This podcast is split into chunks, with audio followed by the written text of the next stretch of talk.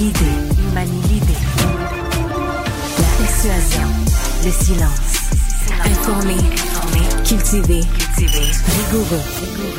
Pour savoir et comprendre, Mario Dumont. Mais cette histoire euh, de l'Office de consultation publique de Montréal n'en finit plus de générer des nouvelles. Bienvenue à Cube. Merci d'être là. Euh, c'est une histoire de l'automne, du bureau d'enquête, euh, sincèrement, qui, euh, tu dis, on est rendu quand même plusieurs semaines, quelques mois plus tard. Et euh, ben, en langage animal, on dirait c'est une histoire qui en finit plus de donner des petits. Euh, cette semaine, bon, vous avez Dominique Olivier, l'ancienne présidente du comité exécutif de Montréal, qui poursuit les médias de Québécois pour le traitement de cette affaire-là, qu'elle juge injuste à son endroit, toutes les dépenses, les soupers aux huîtres, tout ce que vous voulez.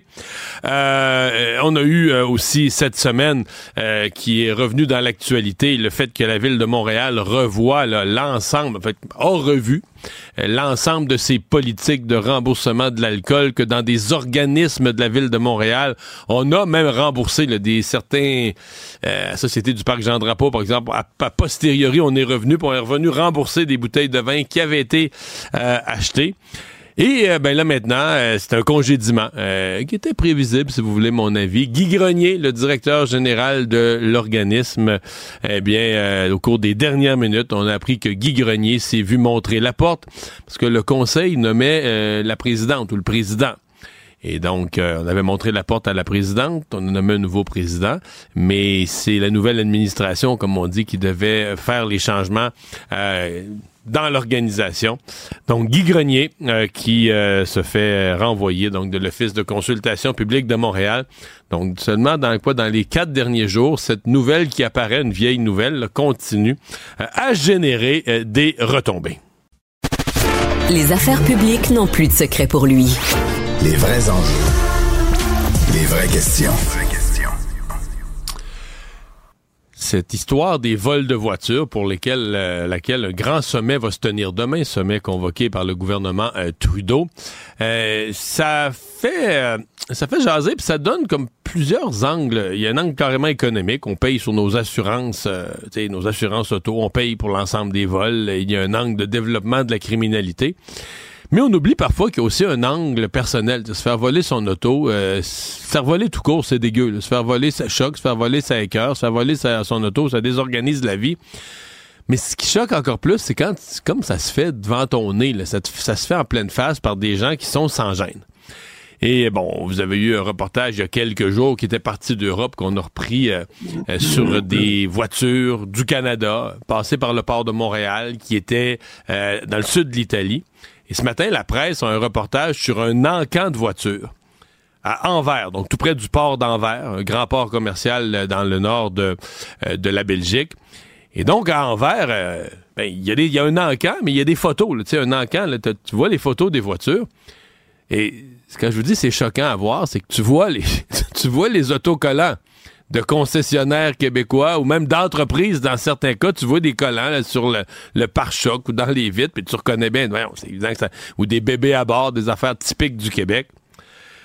Benoît Rochelot, propriétaire d'une de ces voitures volées, euh, aura pu reconnaître la sienne parce qu'on en voit une où c'est écrit concept barbecue dans la fenêtre. Et Monsieur Rochelot, c'est comme ça qu'on vous a retrouvé aujourd'hui. Bonjour. Bonjour, c'est Dumont. Euh, donc, c'est un Jeep, Gladi- euh, Jeep Gladiator, c'est ça?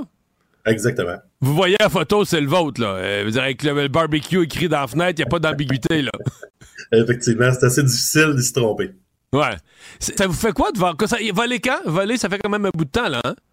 Euh, ben oui, ça fait euh, ça fait euh, un an en réalité. C'était en fin janvier euh, euh, 2023 que ce véhicule-là a été volé dans ma cour chez nous.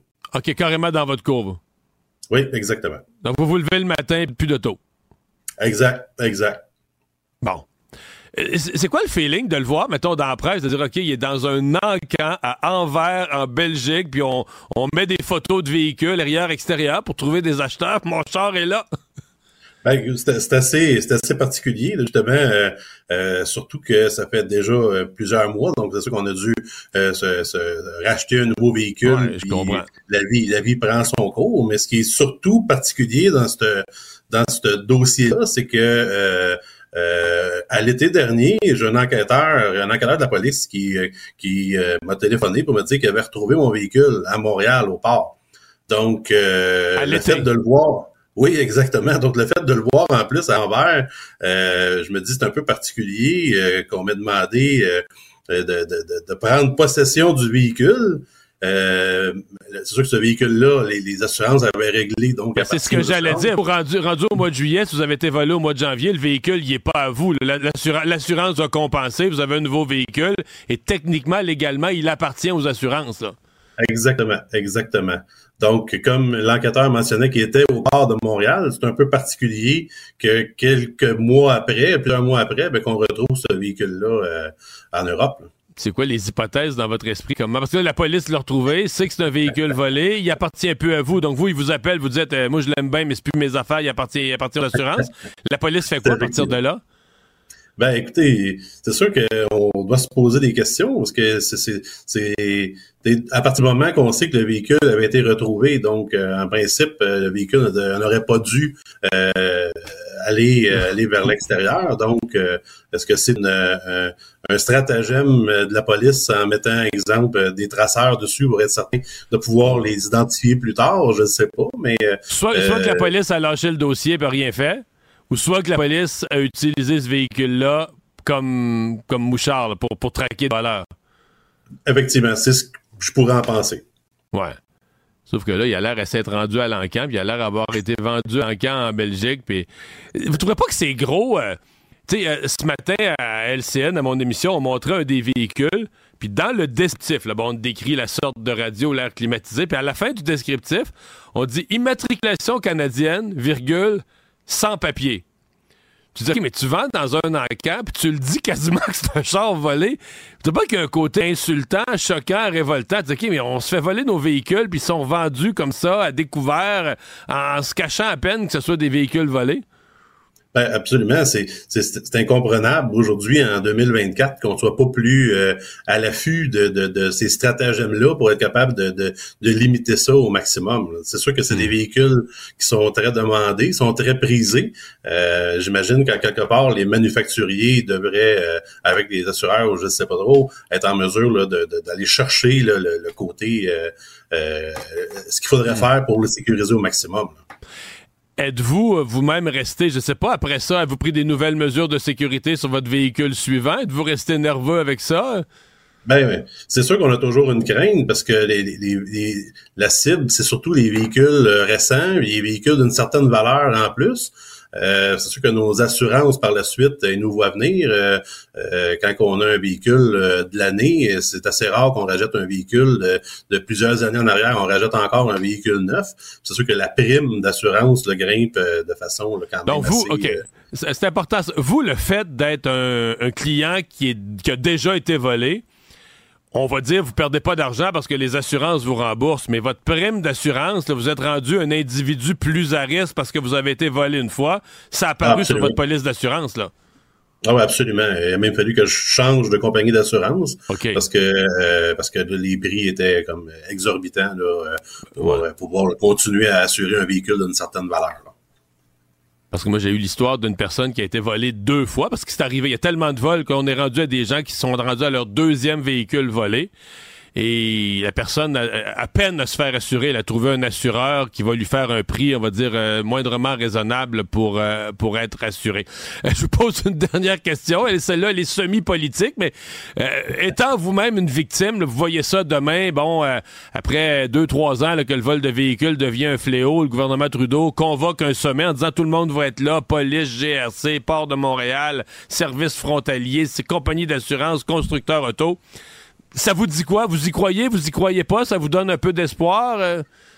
Ben, c'est sûr, ça nous donne l'espoir, mais c'est pas rien de nouveau, cette histoire-là de vol de voiture. Ça fait des décennies qu'on a des difficultés au Québec avec, euh, avec les vols de véhicules. C'est très facile d'exporter de, ce type de véhicule-là. Euh, c'est beau faire toutes sortes de, de, consensus ou peu importe. Il faut vraiment, à un moment donné, qu'on mette le doigt sur le bobo et qu'on trouve de où part le problème pour essayer de l'éliminer à la source. Hmm. Ouais. Ça a toujours été un problème, mais depuis 2016, quand même, ça a augmenté de 138% Disons qu'il y a comme une explosion là, ces dernières années pour toutes sortes de raisons. Ben, bonne chance pour la suite. Merci d'avoir été là. Merci beaucoup. C'était Benoît Rochelot, donc quelqu'un qui ce matin dans la presse a vu une photo de son véhicule dans un encan à Anvers en Belgique. Les rencontres de l'air. Lieu de rencontre où les idées se bousculent. Où la libre expression et la confrontation d'opinions secouent les conventions. Des rencontres où la discussion procure des solutions. Des rencontres où la diversité de positions enrichit la compréhension. Les rencontres contre de l'art. C'est le moment de parler politique avec Marie Monpetit. Bonjour Marie. Salut Mario. Deuxième volet de ce sondage léger sur des points un peu plus précis qu'on est allé fouiller, notamment euh, l'appui à la souveraineté, qui est resté à 35% c'est fixe, c'est stable. Mais ce qui devient intéressant, c'est quand on regarde le découpage de qui appuie la souveraineté selon le parti politique pour lequel il vote. Et là, on se rend compte que parmi ceux, dans la colonne de ceux qui votent pour le PQ, ben, il y en a le quart qui sont pas souverainistes, qui voteraient pas pour la souveraineté demain matin. Euh, qu'est-ce que ça te dit? Ben écoute, ça me dit, euh, ça me dit deux choses. Ça me dit la première que c'est vraiment pas une bonne nouvelle pour François Legault parce que euh, ça dit que les gens dans ce sondage-là, tout le moins qui appuient le Parti québécois, sont pas tous là par conviction parce que bon, tu sais, la mission du Parti québécois, c'est quoi? C'est faire l'indépendance du Québec. Ça n'a pas changé, c'est toujours ça. Euh, Paul Saint-Pierre Plamondon, de toute façon, a été très clair là-dessus que euh, il allait faire un référendum, il mettait pas ça de côté. Euh, euh donc, donc ça dit que les gens euh, font pas le choix du Parti québécois par conviction d'avoir un pays, d'avoir un référendum, mais bien peut-être par volonté de changement. Tu quand tu vois le taux d'insatisfaction qu'il y a envers le gouvernement Legault dans le même sondage. Deux Québécois sur trois qui sont insatisfaits de la gouvernance euh, du gouvernement actuel, tu sais, ça sent, ça sent la volonté de changement. Ça, c'est vraiment pas des bonnes nouvelles pour Monsieur Legault. L'autre côté aussi, ce que j'entendais un peu à droite à gauche aujourd'hui, c'est des gens de tout parti confondus qui sont extrêmement mobilisés à changer justement le gouvernement actuel, puis qui se disent de toute façon là on votera pour le PQ. Si le PQ a une chance de battre euh, la CAQ, ben c'est une bonne affaire. On va débarquer le gouvernement qui est en place en ce moment. Puis de toute façon, une fois au pouvoir, le référendum, on votera non. Puis euh, on fera comme on a fait en 95 ou euh, tu sais, c'est un. je pense qu'il y a une partie des gens dont c'est ça. Donc c'est un gros défi pour Paul Saint-Pierre Plamondon. Mais tu penses pas qu'il y a un bout de ça qui est aussi, parce que tu dis les gens ne votent pas par conviction, je vote PQ, la souveraineté. Mais tu penses pas qu'il y a une partie importante de l'électorat qui vote plus pour les individus que les programmes? tu sais, euh, René Lévesque, les gens aimaient, tu sais, les gens aimaient M. Lévesque, il y en a ou René ou M. Lévesque, mais les gens l'aimaient l'individu, le goût de voter pour lui, il nous représente, c'est un gars simple puis vrai.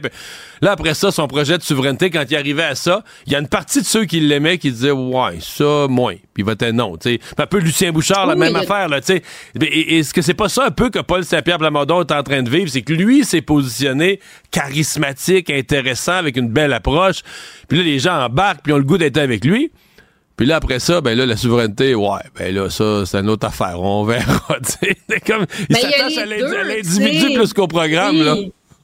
Il y a les deux, parce que on se disait, Mario, c'est des vases un peu communicants, le Parti québécois puis la CAQ au niveau des électeurs. Il y a beaucoup de, de caquistes qui ont voté pour, je, je dis des caquistes, des gens qui ont voté pour la CAQ en 2018 et en 2022, qui sont des péquistes qui ont été déçus, qui se sont dit bon ben ça arrivera plus. Écoute, on fait le deuil de notre référendum. Le Parti québécois de toute façon, il reste plus personne. Euh, euh, puis qui avait un peu le kick justement sur euh, sur François Legault, sur sa personnalité. Euh, puis finalement qui ont été déçus. Donc c'est un petit peu des deux. Tu sais, c'est des gens qui sont déçus de François Legault.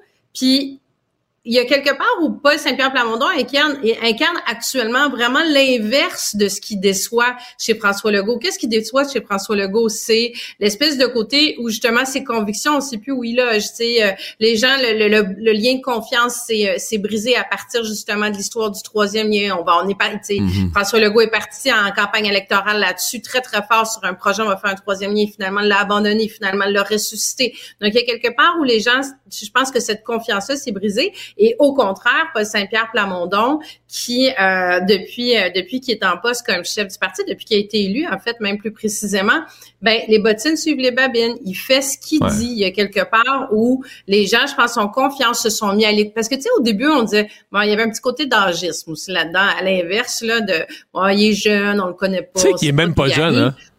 Il, il, il, a l'air, il, a l'air, il est bien conservé, il a l'air assez jeune. Mais tu sais, je veux dire, lui il est entré chef du parti, le genre sept ans plus vieux que moi, j'ai pris ma retraite là. Je comprends que moi, c'était particulièrement... J'aime ça quand on dit qu'il est...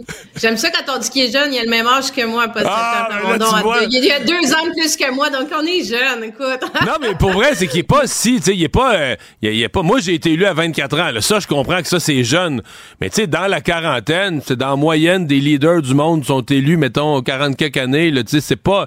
Fait que c'est vrai qu'il y, avait un air euh, un peu, tu sais, euh, idéaliste, puis son, son look, puis je sais pas, tu sais, il y a quelque chose... Même les caricaturistes, c'est fou le dessine comme plus jeune, tu sais, l'air plus jeune qu'il est. Ouais, ouais, qu'il est vraiment. Bourassa était premier ministre bien ben plus, jeune, que, ça. ben oui, à 36 ans, ben, ben, plus jeune que ça. Euh, celui qui est pas jeune, par exemple, mais qui est tout à coup fait bouger l'aiguille au Parti libéral, c'est Denis Coderre.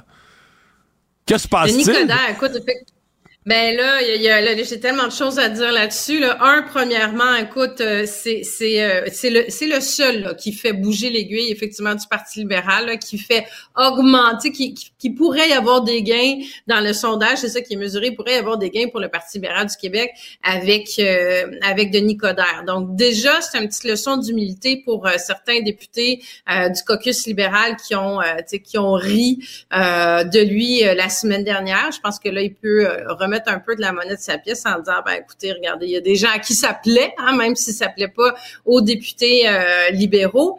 Mais euh, bon, tu sais, Mario, on, on va pas s'emporter là. Je veux dire, en ce moment, calme. il n'y a pas de course à la chefferie. Restons calmes. Moi, si j'étais Monsieur Coder, en tout cas, je dirais restons calmes dans l'humilité. Puis je te ferai un commentaire sur sur ce qu'il a dit il y a quelques heures justement qui me fait un peu sourire. Mais la course à la chefferie, elle est pas commencée. Ça va être en 2000, 2025. Euh, il y a pas d'autres candidats. Ben il y a pas de candidat. Même lui, euh, il l'a pas confirmé. Mais bon, je pense que c'est un, un rendu là, c'est un secret de polichinelle. Donc il y a beaucoup d'eau qui peut couler sous le pont. Mais tout à l'heure, tu sais, je lisais où il disait euh, moi, je peux, là, je le cite, il disait, moi, Denis Coderre, je peux incarner le renouveau au Parti libéral du Québec. Ouf, il faisait ben, référence ça, ça, à pas faire de... Ouf, une grosse ben là, mais c'est bon. ça, mais là, tu sais, Denis, L'expérience! Puis là, il tombe, il tombe dans le commentaire, puis moi, ça, j'achète pas ça, où il dit, faut pas faire d'âgisme. Moi, là, je n'associe pas l'âge jeune à tuer du renouveau ou l'âge, euh, tu as de l'expérience ou tu as, une certaine carrière ou tu as dépassé 50 ans, ben là, t'es plus du avait, s'il avait passé sa vie, s'il avait passé sa vie dans le secteur des nouvelles technologies, jamais touché à la politique, puis qui disait j'ai le goût de m'offrir pour la politique, on, on, parlerait pas, on, parlerait pas de, de, on, parlerait vendre ben oui, on parlerait de renouveau. Là, c'est qu'il a passé sa vie dans la politique, il a baigné dans toutes les sphères, il en a fait au fédéral.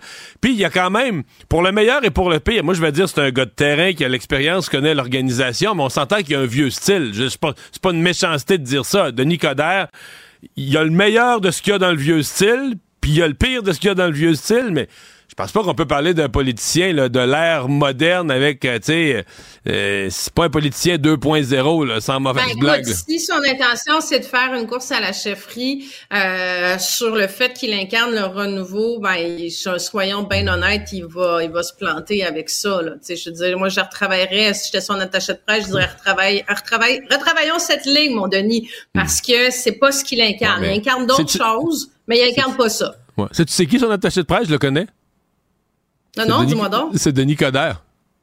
Puis son, ah directeur, de, son, directeur de cabinet stratège en chef aussi, je le connais, c'est tu sais qui? Son directeur de campagne aussi, de C'est Denis Coderre. D'accord, OK. Ben écoute, on va dire au Denis, son, à l'équipe. Son coordonnateur, je voulais te parler de son coordonnateur à la tournée des régions aussi. C'est Denis Coderre. C'est celui qui, qui, organise sa tournée à Drummondville, hein? C'est Denis, ouais, je pense. Ouais, ouais, ouais. OK, OK. Mais c'est ça. Ah. Donc là, je pense que peut-être qu'au cours de la journée, ce sondage-là, ce matin, euh, c'est ça, hmm. ça, ça. va y monter à la tête et ça, c'est le risque avec Denis parce que rappelle-toi, la campagne électorale de 2021 municipal, il était parti bien en avance aussi, puis il a réussi à scraper sa, sa campagne électorale justement par hmm. des, des, euh, des commentaires, tu sais, à l'emporte-pièce avec un manque d'humilité, avec un manque d'écoute. Puis euh, ben c'est ça qui le guette encore malheureusement. Mais je te, je te, je te corrige là-dessus parce qu'il y a aussi une éminence grise là, qui veille sur lui pour s'assurer qu'il ne pas la tête. s'appelle Denis Coderre. bon, euh... Marie, euh, bonne fin de journée, à demain. toute, une, toute une équipe, Mario, toute une équipe. Oui, oui, oui, oui, oui, à demain.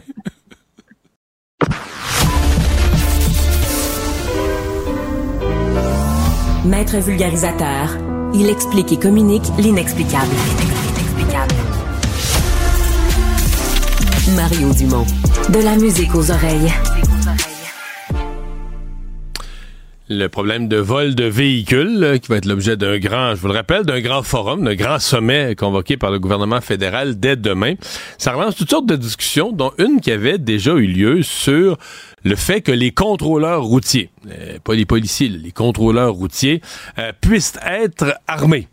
Et là, ben, ils redisent, ben, si nous, on voulait intervenir en matière de vol de véhicules pour aider à lutter contre ce fléau, ben, compte tenu de la, de la dangerosité de certains individus qui sont impliqués dans le vol de véhicules, on devrait être armé. Jean-Claude Daigneault, président de la Fraternité des constables du contrôle routier du Québec, est avec nous. Bonjour, Monsieur Daigneault. Bonjour, Monsieur Dumont. Ben, présentement, est-ce que, est-ce que les constables euh, du contrôle routier ont un rôle à jouer dans la question du vol de véhicules? Est-ce qu'on vous interpelle là-dessus? Ben, c'est de façon indirecte, euh, parce que le mandat des contrôleurs routiers, c'est vraiment de faire l'interception de véhicules lourds, d'autobus, puis d'en vérifier, entre guillemets, la conformité.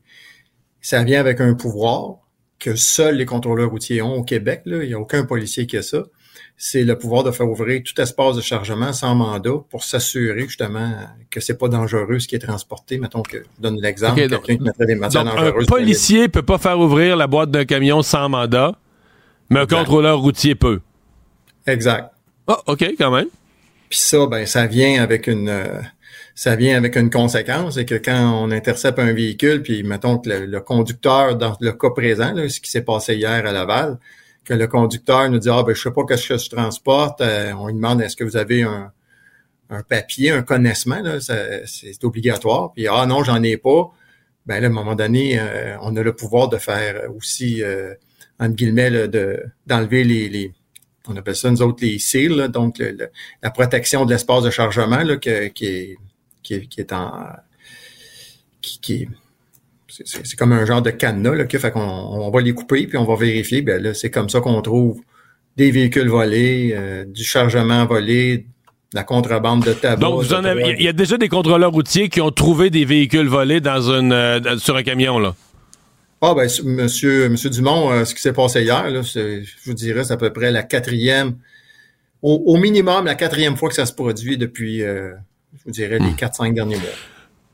Bah, expliquez-nous le pourquoi d'être armé, là, parce que c'est pas la première fois que vous demandez ça. Quelqu'un de mauvaise foi pourrait se dire, ben là, eux autres, là, ils cherchent toujours le prétexte, ils ont toujours voulu être armés, ils sont toujours frustrés de pas être armés, puis là, ben, euh, peu importe la raison, là, toutes les cinq ans, non, mais vous comprenez ce que je veux dire, tous les cinq ans, ils nous reviennent avec ça, puis là, ben là, euh, ce mois-ci, c'est les autos volés, fait qu'ils reviennent avec les autos volés. Pourquoi les contrôleurs routiers devraient être armés?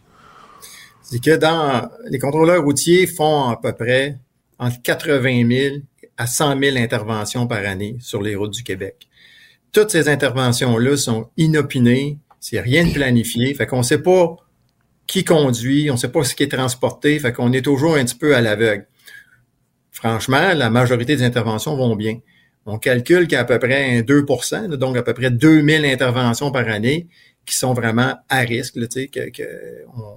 Puis là, quand on tombe dans la proportion où ce que c'est le crime organisé qui s'en occupe, comme dans le cas des véhicules volés, dans le cadre du transport de marchandises de contrebande, tabac de contrebande, les pilules, en tout cas, tout, ce que... La drogue, je suppose, aussi. Exactement.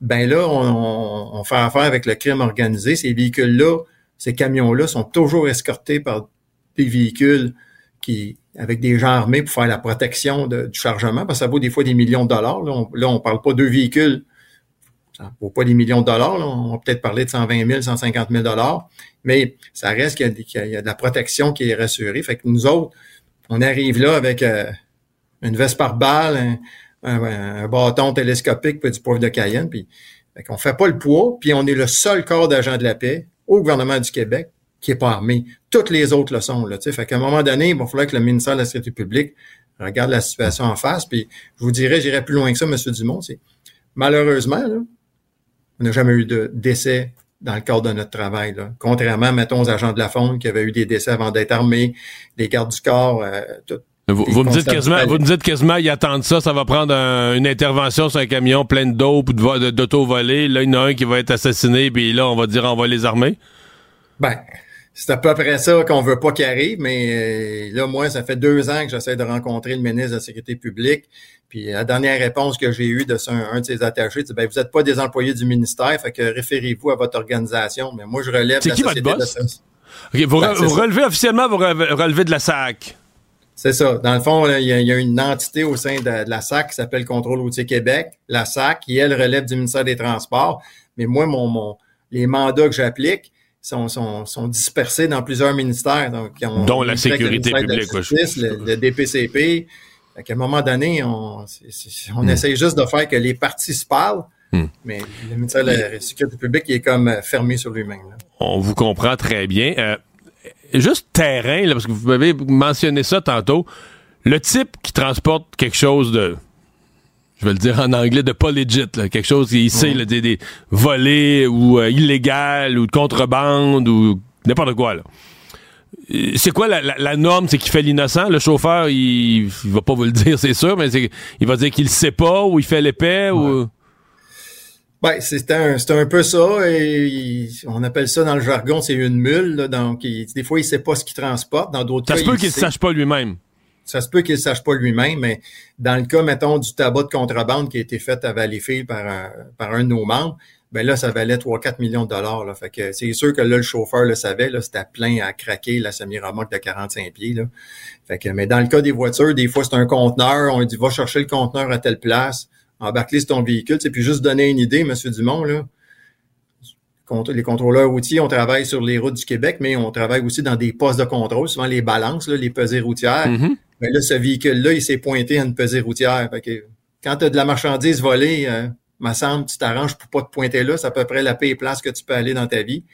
Mais c'est là qui est allé le camion. Fait que, Mais un poste de pesée, est-ce que vous avez le droit aussi, de, en plus de la pesée, de dire non seulement on te pèse, mais nous, on a des raisons de croire, on veut, on veut vérifier plus? Ça, ça change rien. C'est la même fonction sur route ou au poste de, au poste de contrôle. Vous avez le droit de, poste de contrôle. C'est plus large, c'est plus sécuritaire, on est plus d'agents. Donc, le pourquoi qu'hier, ça s'est bien déroulé, parce que j'ai plusieurs de mes gens, de mes membres qui ferment les yeux. Parce que là, surtout quand tu fais de la patrouille, là, tu vois un véhicule qui semble suspect, ben, tu as le choix de dire je vais revenir chez nous euh, le soir sain et sauf ou je vais m'asseyer sur un véhicule. Fait qu'il y a des gens qui préfèrent arrêter des camions de Coca-Cola puis de IGA, mettons, là, euh, qui, savent qu'ils n'auront pas de problème versus un camion qui, qui a l'air déjà suspect. On ferme les yeux. on ferme les yeux. Avec les années, vos agents expérimentés ont l'œil pour détecter un camion qui pourrait être suspect. Ben, là. Un conteneur, aucun lettrage, avec un, tracteur routier qui tire ça, qui est, qui est blanc, mettons, qui a rien, rien, rien décrit dessus. Là, c'est pas marqué, mettons, transport Robert. C'est, toujours c'est le pattern si on veut. Là. Fait que, ça, sent, ça sent le un peu. ouais. ouais, c'est ça. Ouais. Jean-Claude Daigneault, président de la Fraternité des constables du contrôle routier, merci d'avoir été avec nous. Merci, bonjour. Les affaires publiques n'ont plus de secret pour lui. Les vrais enjeux. Les vraies questions. Évidemment que les vols de véhicules retiennent beaucoup l'attention. Si vous avez manqué d'ailleurs le début d'épisode de Mario, ben, entrevue très intéressante avec Benoît Rochelot qui s'est fait voler sa voiture, qui s'est retrouvé en Belgique, à Anvers, justement dans un encan, qu'il l'a vu en ligne. Donc, imaginez le drôle de feeling que, que ça doit être. Vous pouvez euh, écouter l'entrevue en ligne au cube.ca sur l'application de Cube ou encore via euh, les plateformes de balado-diffusion. Mais ce qui revient souvent, je regardais un peu les, les réseaux sociaux, les commentaires gens. Bon, on le sait, une partie de ces véhicules-là voyagent par bateau. Donc, par bateau, on fait lien avec le port de Montréal. Comment on peut arrêter ça? On sait que c'est la plaque tournante. Ben, Benoît Dutrisac va recevoir une personne du port de Montréal demain euh, dans son émission. Ça va être intéressant. Ça va être en, début, là, vers 11h30. Euh, Donc, euh, assurez-vous d'être branché. D'autant plus que ce sera évidemment au même moment le fameux sommet à Ottawa.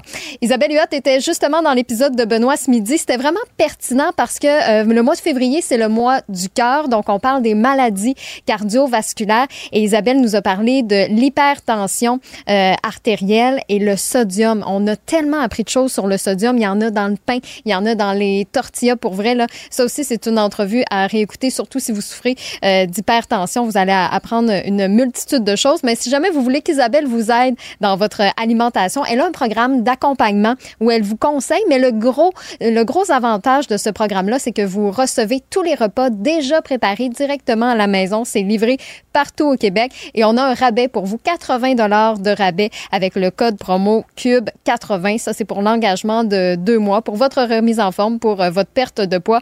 isabellehuot.com pour avoir tous les détails. Et je termine, Mario, avec un commentaire qu'on a reçu d'un auditeur, Mario Bérubé de Rimouski, qui nous a texté pour dire que l'effet Coder est bien réel, que lui-même est allé reprendre sa carte du Oh! PLQ en fin de Oh! semaine passée. Parce qu'hier, hier, tu disais justement que à Montréal, bon, peut-être que l'effet Coder est pas là, mais qu'en région, pro- probablement qu'il y a un plus gros euh, engouement. Donc, il nous a euh, texté On ça. coche un.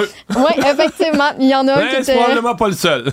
Non, t'as as bien raison. On l'a vu, entre autres, avec ce, le sondage là, Mhm. qui était euh, sorti. Mais vous êtes à l'écoute, puis ça fait toujours plaisir de recevoir vos commentaires. Donc, le 1877-827-2346 pour nous texter ou par courriel au studio à commercial cube.radio.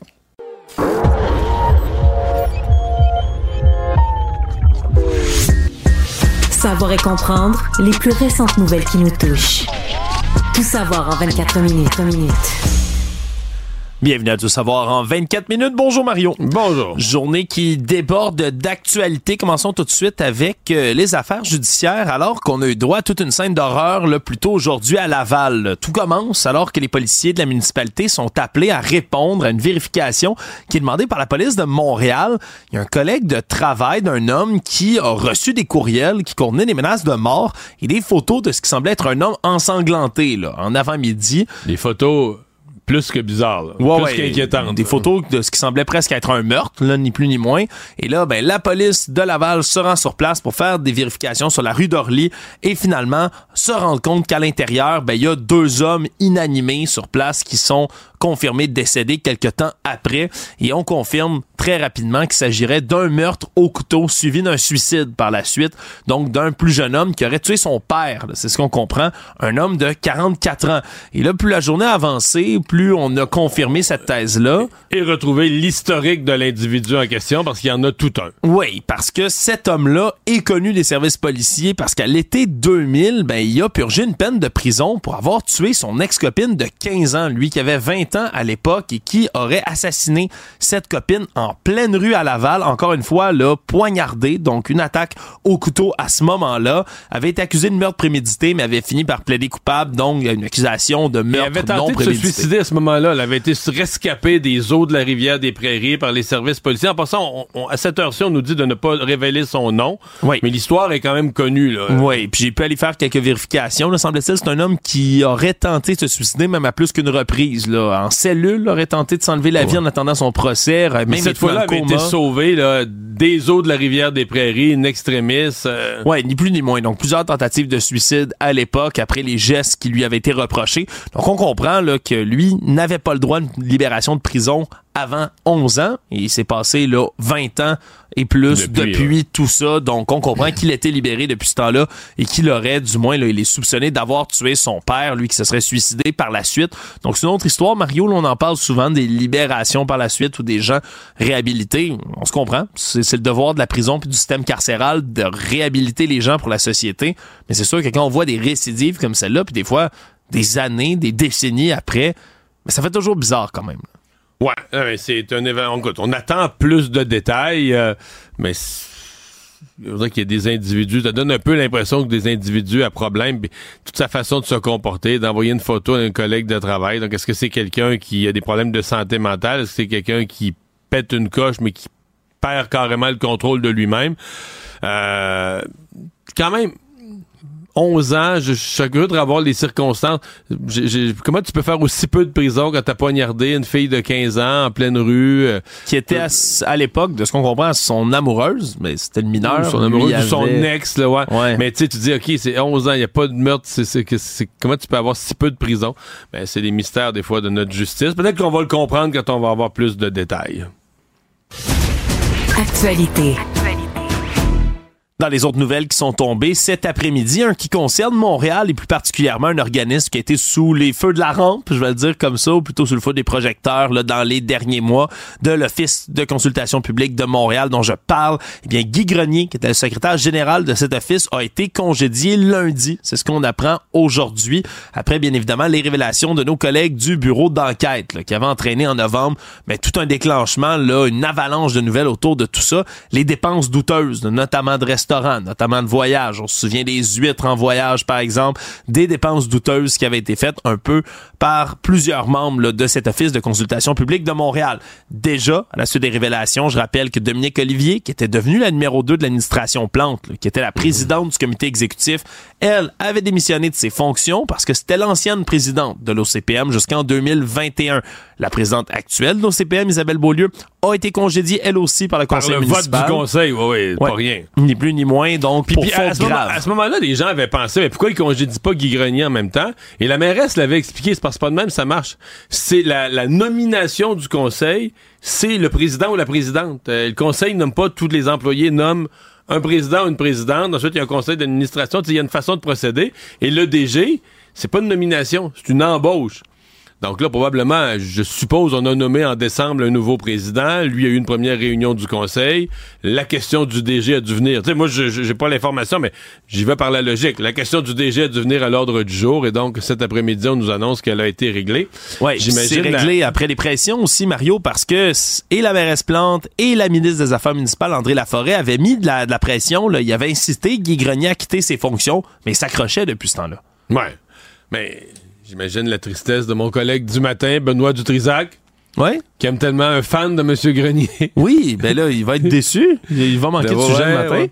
Non, mais c'est fou quand même, je fais des farces, mais que cette histoire-là, qui date de quoi quand même plus que deux mois, continue à générer des retombées. Sept, dans- mettons, dans les 4-5 derniers jours, là, je te donne des nouvelles, au moins trois grosses nouvelles qui, qui euh, émanent de ça. Ouais. Dominique Olivier qui poursuit tous les médias de Québécois considère que ses soupers et tout ça, ça a été traité injustement euh, en ondes et à l'écrit. La ville de Montréal qui revoit l'ensemble de ses pratiques de remboursement des dépenses de vin et Ouais, euh, on sent la ceinture, hein. On veut plus que ça ressorte des alcool au médias. restaurant. Au point même où même des dépenses qui étaient déjà faites, les gens sont venus les rembourser a posteriori pour corriger les, les factures du passé. Et troisièmement, ben aujourd'hui, le congédiement de Guy Grenier, cette histoire-là de l'Office de consultation publique de Montréal, euh, dans un organisme pas si gros, une histoire euh, de notre bureau d'enquête, mais qui n'en finit plus d'avoir de nouvelles, de nouvelles retombées. Savoir et comprendre, tout savoir en 24 minutes. Hier, on vous a livré la première partie de ce sondage léger sur les intentions de vote, mais il y avait une deuxième partie et déjà Jean-Marc Léger, dans le précédent épisode, était avec nous et nous avait laissé sur une note mystérieuse en disant que l'effet Denis Coderre allait être mesuré dans la deuxième partie. Mais voilà que c'est chose faite, c'est ce qu'on a appris aujourd'hui. Et l'arrivée de Denis Coderre à la tête du Parti libéral du Québec, selon le sondage léger, mais ce serait une bonne chose pour le parti. Alors qu'en ce moment, mais les appuis qu'on donnerait au PLQ sous Marc Tanguay, qui est le chef intérimaire en ce moment, mais ils sont à peu près à 12% Sous Denis Coderre, selon le sondage, 21 d'appui au- auquel on montrait, là, si c'était M. Coderre qui vi- en viendrait à devenir là, le... À, à deux Le- points seulement de la CAQ. Donc on revient, le Parti libéral, tout à coup, revient dans la course. Là. Oui, exactement, se resituerait dans une course, puis ce serait même là, le plus haut total là, depuis décembre 2020. là. Depuis ce temps-là, on chute dans les sondages, dans les intentions de vote du côté du Parti libéral du Québec, sous Denis Coderre, du moins selon les intentions du sondage, mais on remonterait, justement, ce serait la remontée. Par contre, du côté de M. Léger, on avertit quand même que tout ça, c'est les intentions avant même que M. Coderre confirme qu'il se présente à briguer la chefferie. Faudrait que ça passe quand même le test après ça Ouais, des électeurs mais terrain. On, on se comprend que là, euh, c'est un peu plus la partie facile pour Denis Coderre, dans le sens qu'il est pas sur, il est pas dans l'arène encore, mais qu'il est pas vraiment attaqué. Puis il n'y a pas vraiment véritable adversaire. Il y a personne qui s'est confirmé personne qui se officiellement. présente contre lui. Mais quand même, ça vérifie une première chose. Parce qu'il y a eu une, il y a eu une, une grosse présence médiatique là, sur quelques semaines. Puis t'aurais pu voir, comme on dit, que c'est comme du coke flat. là. Il se passe rien. Il n'y a pas de bulle, il n'y a rien. Puis là, t'aurais dit, bon, ben là, Denis Coderre, tu comprends, ça passe. L'électrocardiogramme, ça passe. Le monde regarde passer ça. bzzz. et ce n'est pas le cas. Là. Je veux dire, Denis Coderre génère des réactions, de l'intérêt. Euh, ce qui m'a frappé aujourd'hui, tu sais, au départ, sa candidature a été snobée par le caucus, mais là, aujourd'hui, arrive un sondage. Et je vais te dire une affaire, le caucus libéral est encore... C'est à un cheveu, à un poil que je te dise qu'ils reçoivent ça comme une mauvaise nouvelle. Oui, parce qu'en plus, dans les derniers jours, on se souviendra du rire de Marois Risky, entre rire de autres. hein. Mais là, qui est, qui est derrière Denis Coderre dans le sondage. Là. Oui, exactement. Qui se on retrouve riait derrière- qu'il est un vieux fini ou avec un bilan à la ville un peu loufoque. Mais il faut rappeler quand même, Madame Risky ne veut pas se présenter. Elle l'a déjà dit. C'est pas dans ses intentions. peut-être que c'est pour ça qu'il y a des gens qui l'ont pas choisi. Quand tu dis que tu y vas pas, ben, probablement que les gens vont, vont, vont moins cocher ton nom ou dire ton nom au sondeur. On se comprend, mais, l'attitude générale, Ouais, ouais. comment ça a été reçu un peu comme une blague maintenant que Ouais, mais même aujourd'hui, quelque chose. aujourd'hui, tous les députés libéraux disent, ouais, oui, c'est intéressant pour la... Il n'y en a pas un qui dit, ah ben, c'est une bonne nouvelle. Il dit, c'est intéressant pour la course et tous ceux que j'ai entendus, j'ai pas, j'ai pas entendu tous les points de presse, je suis pas à l'Assemblée nationale, mais tous ceux que j'ai entendus qui ont été diffusés à LCN, tous finissaient en disant, ouais, oui, ben là, euh, il y aura d'autres candidats, là. Ah, euh, c'est bon, ça crée un intérêt. dans le- Mais là, euh, il y aura d'autres candidats. Et tu te dis, OK, mais quand, quand ils commandent Denis Coderre, ils se sentent obligés d'insister sur le fait qu'il y aura d'autres candidats. Ah, Il y a clairement un fossé. Les positions de Denis Coderre sont pas celles du caucus. Les, les gens du caucus semblent pas apprécier la candidature de Denis Coderre, sauf que pour l'instant, le caucus, là, il se passe rien. là. le parti est mort Ouais. sur la, leur direction et leurs actions. Puis tout à coup, avec un seul individu, Denis Coderre, il se passe quelque chose. Je sais pas où ça va mener tout ça, Ouais, mais c'est intéressant à suivre. là. Ouais, puis penses-tu qu'en ce moment, là, au Parti libéral, on est en train d'éplucher le bottin au grand Pour complet des candidat candidats potentiels? C'est comme, s'il vous plaît, parce que le seul autre qui est pressenti, c'est Frédéric Beauchemin, puis selon le sondage léger, Il fait pas le poids du tout. ben, là. il fait pas le poids du tout. Pas il, du tout. il obtiendrait moins d'appui qu'en ce moment, là, le parti. Là, pas sous Denis Coderre, en ce moment, comment il se présente, là, donc sous Marc Tanguay en chef intérimaire. Ouais, le seul autre nom qui n'a pas, à ma connaissance, là, dit un nom à une candidature aussi définitif et clair que Marois Risky et Marc Tanguay, et qui arrive avec un pourcentage dans le sondage, c'est Antoine Dion Charret, Oui. le fils de Jean Charret. Ça, c'est le seul nom. J'ai pas, j'ai pas en tête son propos exact. Je sais qu'il a dit qu'il voulait pas se présenter, que c'était trop tôt pour lui. Mais ma perception, c'est qu'il a pas fermé la porte d'une façon, mettons, Marois Risky, là, c'est clair, clair, clair. Elle est enceinte, elle est Oui. pas là-dedans, pantoute, elle est pas là du tout, du tout. Marc Tanguy a dit, moi, je reste, je reste comme chef intérimaire, donc je me présente pas à la chefferie. Ah, Est-ce qu'Antoine Dion Charret pourrait y aller? Parce qu'à mon avis, si c'est juste Frédéric Beauchemin puis Denis Coderre, il- même pour nous, les médias, il n'y a même pas lieu d'appeler ça une course. Là. C'est le moment d'appeler François Lambert, Mario? Comme chef libéral. Ben, rendu là. Il se présente pas à la mairie de Montréal? Mais Ah non, finalement, c'était pas plus, sérieux, finalement. Je sais pas. Es-tu libéral? J'en doute. Faudrait lui demander. Ouais. Tout savoir en 24 minutes.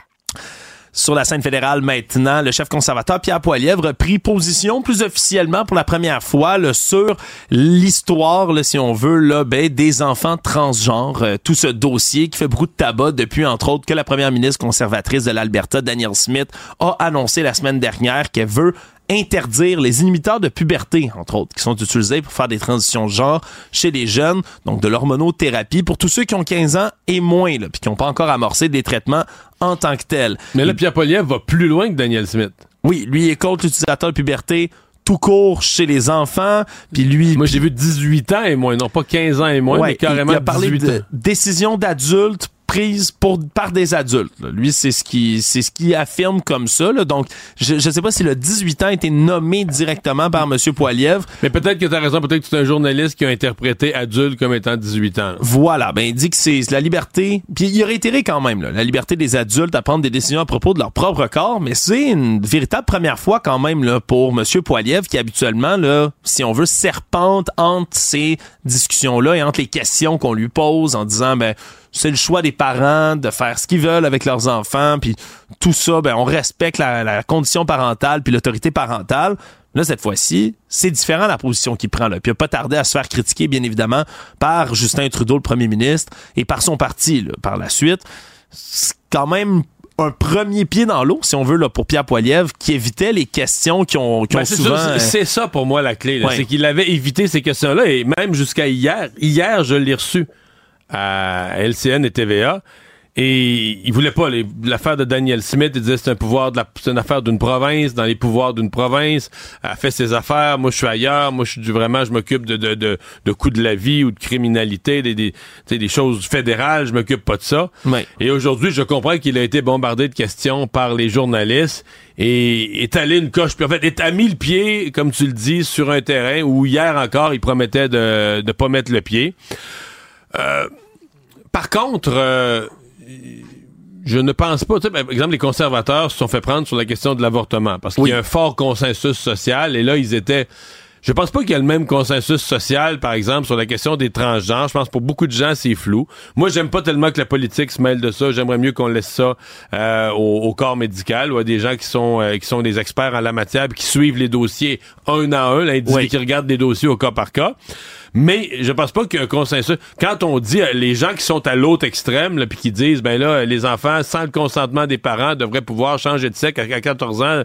Ouais, il y, a un Euh, il y a un malaise beaucoup plus perceptible. oui. Puis il y a surtout, euh, surtout une littérature internationale qui se développe en Grande-Bretagne, entre autres, sur beaucoup de cas de gens qui arrivent plus tard à l'âge adulte et qui regrettent ce qu'ils ont fait à l'adolescence. Là. Oui. Et qui, qui veulent revenir. Et là, c'est des chirurgies énormes pour revenir en arrière et tout ça.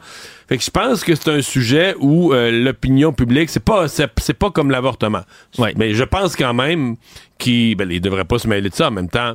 Euh, on a bien senti Justin Trudeau qui s'en est mêlé hier. Justin Trudeau qui veut amener clairement euh, Pierre Poliev sur ce terrain-là. Oui, puis les libéraux qui ne cessent d'utiliser aussi les dernières euh, décisions de Madame Danielle Smith en Alberta pour réattaquer encore et toujours le mouvement conservateur. Donc, on a mis un pied dans l'eau du côté de Pierre Poilievre, mais après ça, ce sera à voir est-ce qu'aux prochaines élections, est-ce que d'ici les prochaines élections, c'est un terrain sur lequel il va trouver glissant, là, finalement, mais ça, ça reste à voir. Tout savoir en 24 minutes. Aujourd'hui, les éducateurs et éducatrices spécialisés sont sortis pour dénoncer le fait qu'ils n'ont pas été consultés, du moins en grande majorité non consultés, par le plan de rattrapage scolaire du ministre de l'Éducation, Bernard Drinville. On se souviendra, on a annoncé au début janvier 300 millions de dollars, 500 000 élèves qui vont pouvoir bénéficier de tutorat spécialisé. Et alors qu'on dit que pour l'instant, là, 91% des écoles québécoises vont offrir au moins une aide supplémentaire, on cherche encore des gens. Et le président de la Fédération du personnel de soutien scolaire, Éric Pronovo, est sorti aujourd'hui pour expliquer que selon un sondage interne, c'est 65% de ses membres qui n'ont pas été consultés du tout par leur direction d'école pour venir prêter main forte dans le plan de rattrapage scolaire. Sur ces personnes-là, il y en a 4 sur 10 qui se disaient prêts à participer, mais qu'on n'a jamais interpellé. Alors là, ça se pose la question, même si on dit que le plan pour l'instant va bien, qu'on Ouais. est capable d'avoir une certaine offre, sur le terrain, les échos sont un peu différents dans le milieu scolaire. Mais, mais ça, par- ça participe de quelque chose, parce que les, les personnels de soutien sont aussi frustrés du règlement, des conventions collectives, des avantages. J'ai eu beaucoup de commentaires de colère, des avantages qui ont été consentis aux enseignants. Tu sais, les enseignants ont tout gagné là, dans la né- Ils disent que non, puis la FAE, la composition de la classe, mais il reste que dans cette négociation, les enseignants ont beaucoup gagné. Et ils ont gagné aussi que toute l'école devienne enseignant centriste. là. On dit, Oui. on dit, euh, le, le- le système hospitalier est trop centré sur les docteurs. Oh. Je comprends que les enseignants sont au cœur de l'école. Mais c'est comme s'ils ont tout ramassé, tout l'intérêt des directions d'école du ministre, c'est les profs, les profs. On a peur que les profs soient pas de bonne humeur. On, est le- on a peur que les profs se trouvent pas assez payés, soient pas assez contents. Et le reste du personnel qui travaille dans les écoles, sincèrement, est vraiment frustré. Puis là, ben, t'en ajoutes une couche, de, OK, il y a un plan. Et, et c'est très payant, là, hein? Très payant. D'aller faire le rattrapage? Ben, le rattrapage est payé à, à, à 92 pièces de l'heure. Pour ceux qui sont au maximum de l'échelon, ce que je comprends, il est payé 92 pièces de l'heure, mais c'est pas de l'heure d'enseignement. C'est que tu peux être payé 92 pièces de l'heure, mais tu vas enseigner, tu vas juste donner, mettons, un 45 minutes parce que l'autre 15, on te le laisse pour de la préparation. Oui. Fait que si t'enseignes, tu donnes une heure et demie là, de, de tutorat, tu vas être payé pour deux, là. Fait que là, euh, tu comprends que ça revient, si tu le calcules en termes réels, tu arrives en haut de 100 pièces de l'heure. Donc, euh, non, je te dis, y a, y a, je sais pas comment ça se vit sur le terrain, est-ce qu'il y a des tensions dans les écoles, mais c'est évident qu'il y a un sentiment des autres corps d'emploi que les profs ont tout ramassé. Là. Actualité. Un jugement a été rendu aujourd'hui concernant les demandeurs d'asile qui est venu invalider une histoire qui remonte à 2018.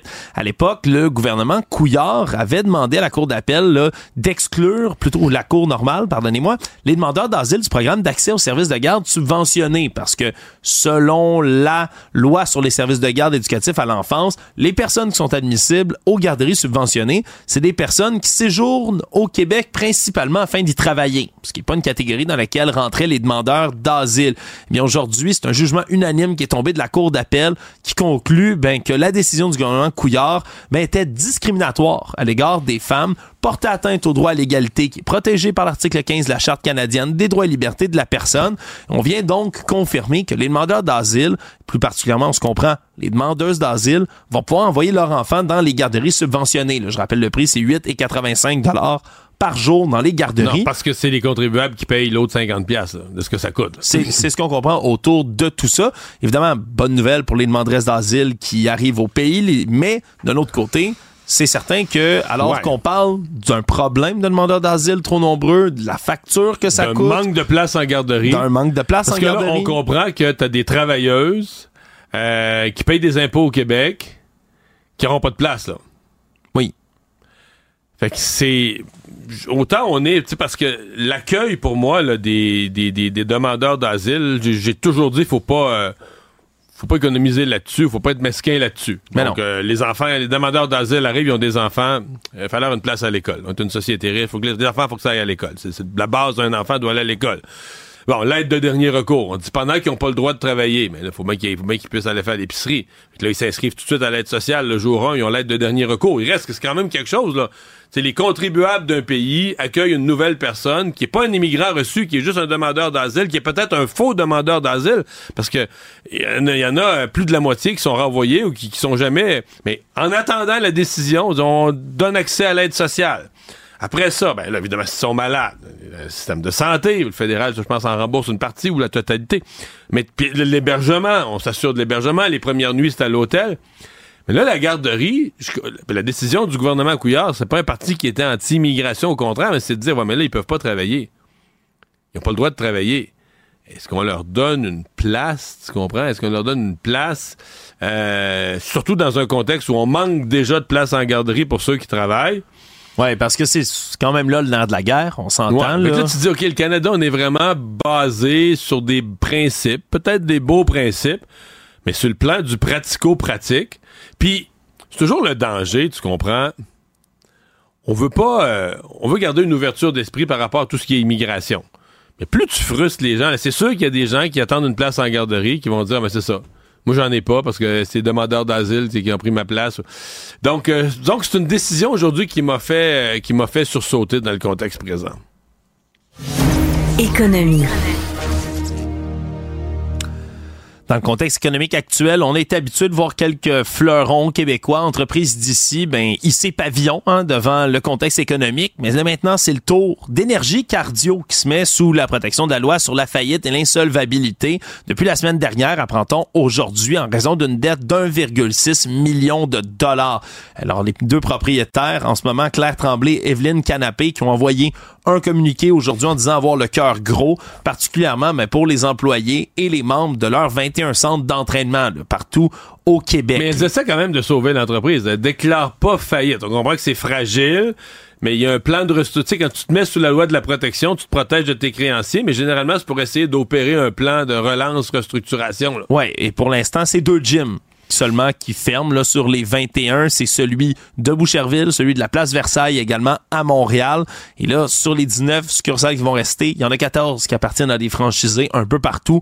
Et là, on va voir ce qu'on va pouvoir faire pour être capable ben, de gérer le reste de tout ça. On va pas couper des emplois au siège social, on coupe les dépenses. Ouais, exactement. Il y a des licenciements qui ont été annoncés un peu partout et on a même reçu là, à l'épisode de Yasmine Abdel Fadel, notre collègue, plutôt aujourd'hui, José Lavigueur, hein, qui a été là, longtemps la porte-parole Ah oui, de l'entreprise, ouais, qui, qui a reçu la nouvelle vraiment comme un coup de massue. Là, c'est dit, elle aussi, là, particulièrement triste, inquiète là pour ses dizaines de collègues qui sont encore dans ce milieu-là.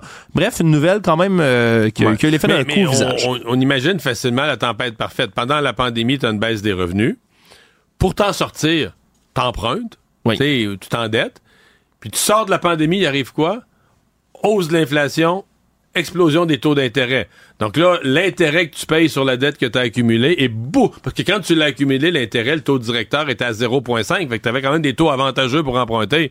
Mais là, tes paiements, mois après mois, deviennent de plus en plus lourds. Le monde. Le secrétaire général de l'ONU, Antonio Guterres, aujourd'hui est allé de son discours là, devant l'Assemblée générale de l'ONU, comme il le fait chaque année, pour parler des priorités, selon lui, pour l'organisation onusienne. Et aujourd'hui, c'était glauque, Mario, c'était glauque le discours que Ah M. Guterres Monsieur emprunté. Guterres annonce pas, à, à chaque fois qu'il prend la parole, la fin du monde, il me semble que oui. Ouais, là, il parle du monde qui entre dans une ère de chaos, Mario, en nommant, ben, entre autres, il été très! Le critique. chaos? Ouais, ben, du Conseil de sécurité de l'ONU, hein, qui est censé être quand même l'organisme qui préserve la paix dans le monde, du moins sur papier. Le problème, on le sait, il y a cinq membres sur le Conseil de sécurité de l'ONU qui ont un siège permanent et un veto sur toutes les décisions qui peuvent être prises. Là-dedans, on a qui? La Russie, la Chine, les États-Unis, la France et la Grande-Bretagne, des pays qui, bien évidemment, ont beaucoup de difficultés à s'entendre. Mais si Trump est élu, les- les- ce qui se passe, c'est que les démocraties vont être en minorité. Mais pas vrai. Ouais. Il va être, c'est l'allié des dictateurs, là, l'allié de Poutine, puis de. Ça peut effectivement être assez inquiétant. Merci, on comprend l'inquiétude de M. Guterres. Puis on a eu un bel exemple aussi aujourd'hui. Là, je vais transposer ça à la politique américaine du chaos ambiant qui règne. Ça fait depuis le début de l'ère Joe Biden que les républicains critiquent sa gestion de la frontière au sud des États-Unis puis l'entrée de migrants. Bien aujourd'hui, on votait du côté du Sénat américain sur un projet de 118 milliards de dollars, projet bipartisan proposé par les républicains eux-mêmes pour être capable de faire de la gestion de la frontière. Mais comme Donald Trump refuse de voir ce projet-là accoucher en disant c'est un projet qui va nous mettre le blâme sur le dos parce que Biden va se prendre tout le mérite. Oui, ça arrive sous son administration. Ben, il a invité les républicains à voter non et le projet est mort dans l'œuf aujourd'hui.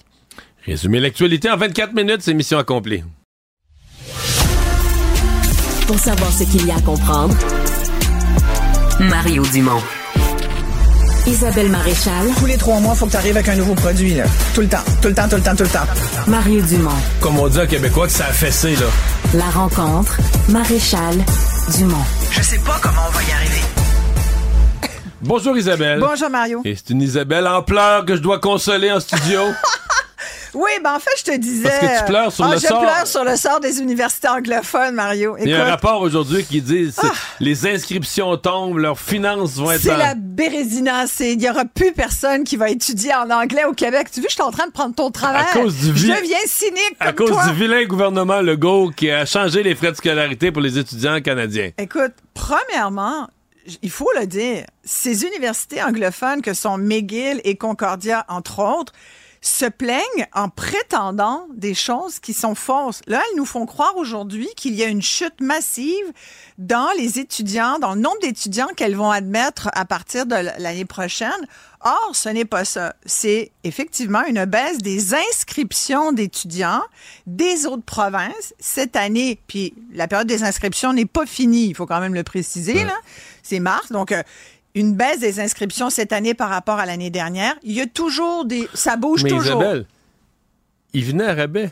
C'est toi puis moi qui payais leurs études. Non, mais attends, c'est- exact, Fait c'est que là, il ça. vient, il s'en inscrit moins, mais il y a un côté où je me dis, ouais, je Mais comprends. non, mais c'est ça. Là, je faisais le portrait pour expliquer un peu ce qu'elle Mais c'est parce dit. que si toi puis moi, on payait l'épicerie des gens d'Ottawa, ils viendraient peut-être, ils feraient peut-être la route pour venir la chercher à Montréal s'ils disaient, ah, ben, c'est Bibi qui paye, là, Mais complètement. Puis je, vais- puis je vais te dire sincèrement, c'est le but. C'est le but de la loi du gouvernement du Québec, puis de la ministre des, des, euh, des Études supérieures. On payait 17 000 En fait, ça, on payait, ça coûte 17 000 par étudiant étranger aux Québécois. Ce que tu dis, toi puis moi, qu'on paye, là, tout le monde, les citoyens du Québec payent 17 000 Pour un étudiant qui part de. Toronto, puis il retourne chez eux après. Voilà, puis il vient chercher son diplôme à McGill. voilà. Puis après ça, il s'en retourne à Toronto travailler. Big box euh, dans le rock, mais rien pour le Québec. Fait que nous, on subventionne des études des, des jeunes Canadiens anglophones. C'est correct, je trouve. Mais, mais Et pas ça faisant, ça parle bien qu'anglais au centre-ville de Montréal, aussi à cause de ça, parce que c'est ça aussi le, corollaire. Là. Écoute, pas moi pas là-dessus, c'est rendu, c'est même plus juste bonjour hi. C'est bonjour hi suivant ex. Écoute, on se peut plus. ça continue, là, on va tout... euh, Mais bref, tout ça pour dire que moi, je pense que c'était tout à fait légitime de dire, écoutez, on veut bien en accepter, puis ça fait partie de la diversité, on est inclusif au Québec, amenez-en des jeunes des autres provinces, amenez-en des, jeunes de, de même d'autres pays, on est bien ouvert, on est bien accueillant. Nos universités sont fabuleuses, anglophones comme francophones, mais on payera pas plus qu'il faut qu'on paye. Si tu veux aller étudier, toi, comme Québécois, ailleurs dans le Canada, tu vas payer une beurrée. Là. Si tu veux aller à U of T, là, ça va te coûter cher. Si tu veux aller aux États-Unis, je t'en parle même pas.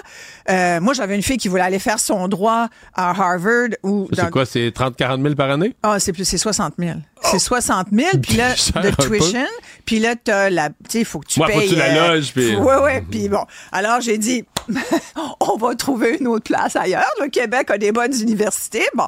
Mais, mais donc, c'est ça. Alors, moi, quand je vois ça, puis ce qu'il faut, c'est surtout qu'il faut dire les bonnes choses. Moi, ça m'énerve quand on n'est pas pointilleux sur les faits, quand on dit importante baisse des inscriptions. Regardez, euh, McGill dit avoir connu une diminution de 22% des inscriptions d'étudiants hors Québec par rapport à l'an dernier. À Concordia, on dit 27 J'écoutais le recteur de l'Université Concordia en entrevue euh, ce midi. Écoute, je- complètement de mauvaise foi pour dire c'est pas surprenant, c'est ça fait une très mauvaise réputation au Québec. Je pense que ça fait pas une mauvaise réputation au Québec. Je pense pas Le qu'on Québec soit a déjà une si très big. mauvaise réputation avant ça à la Ben, grandeur du Canada. Ben, sur d'autres éléments, mais sur celui-là, je pense pas que ça nous affecte. Puis je pense pas qu'on soit si big que ça non plus dans, dans le monde pour qu'on dise, oh mon Dieu. Il y a Ouais. peut-être un effet euh, récessionniste aussi, inflationniste euh, qui touche les autres. Là, tu sais, bon. Mais il faut, il faut quand même le dire. Alors après, là, c'est rendu... euh, Mais c'est sûr qu'ils perdent de l'argent. Il y en a Ah, fait, ben, c'est pas ils qu'ils perdent de l'argent. Ils en ont fait tellement avec ça. Ah, Les étudiants étrangers sûr. leur ont rapporté tellement. Là, ils, ils vont être un peu comme les universités francophones. Ils n'ont plus ce, ce privilège supplémentaire. Et c'est ça mon point. Je dis, tu sais, là, ils essayent de manipuler les chiffres pour nous faire pleurer sur leur sort en disant ça va être une toutefois. Puis ça, je pense. Puis la ministre, elle a très bien fait. Elle l'a vu, elle a entendu euh, Pascal Derry, elle a entendu ce que disaient les gens de l'université Bishop parce, Parce que c'est dans les, petit, là. parce que c'est petit, puis c'est comme tout le tout le village, toute la ville, l'économie de la région dépend de l'université. Fait qu'elle a dit on vous met, vous, vous n'êtes pas considéré là-dedans, on, va continuer de payer, puis on va.